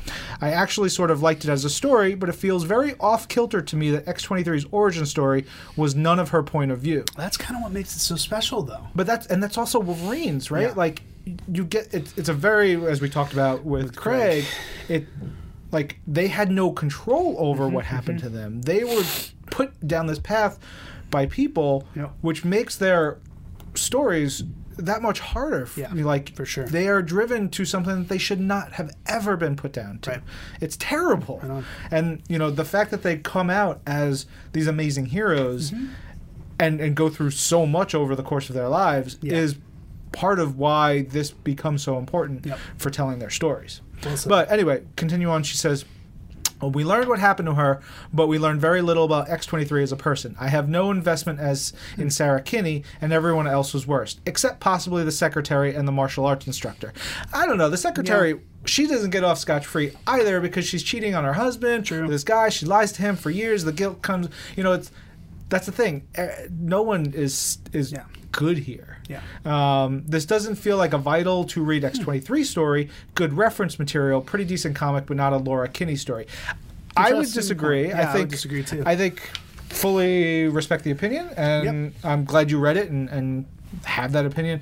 But I think like it, it knowing, especially when you read now with Gabby and those stories, like why Laura becomes so protective of of Gabby Mm-hmm. and like the situation is because she doesn't want her to have to she's young she's the same age that laura was during a lot of that stuff it's like she doesn't want her to have to go through anything like Right, this right. um i think it's it's a it's important and Yeah, it, for sure It's the same way, like we were talking with Craig. Weapon X is a quintessential Wolverine story in which it's basically about the scientists. Yeah. but it's still hugely important to Wolverine's character arc. totally yeah Yeah. We all read Yeah. it we did it All right, guys. Um, our next Twim URC is kind of in the negotiation stage right now. Uh-oh. Because Strami and uh, Christine had one they wanted to do. I countered saying maybe they wanted to do another. And as of this recording, they had not decided. So oh boy! when we post this podcast, we will post the new Twim URC, and you guys can jump on board to do that in two weeks with the West Coast kids. Wait right, late breaking, news breaking- Somehow I have service in this room for the first time. Yep. And we got an email from Strami who says who picks Punisher Noir. Noir. So they're to do a little Punisher Noir. Two weeks. We will put it up on the website. I don't know. It'll be in Marvel Unlimited for in you to Marvel read. Unlimited. You can check it all out. We'll Um, get it going. I don't know if you talked about it during news, but What? just in case you want to participate in Marvel Unlimited reading this week at Marvel Unlimited Reading Club, Mm-hmm. but you're not a Marvel Unlimited subscriber, Mm. use the code RAND R A N D right now when you subscribe to Marvel Unlimited. You get the first month for free, Mm-hmm. so you can read some of these twenty thousand comics and then join us. Yep. Coming up, Read as many as you can. Yeah, th- And then but I talked to some then- folks on then you'll Twitter stick with it. who signed up and who are like, I think you know, coming in from this promotion. I think it's great. It's good. Join stuff. us. It's bliss. Creepy. All right. Well, thank you guys for joining us this week. Yeah, Way to end it. yeah, Yeah. yeah. Yeah. This is Marvel, your potato verse.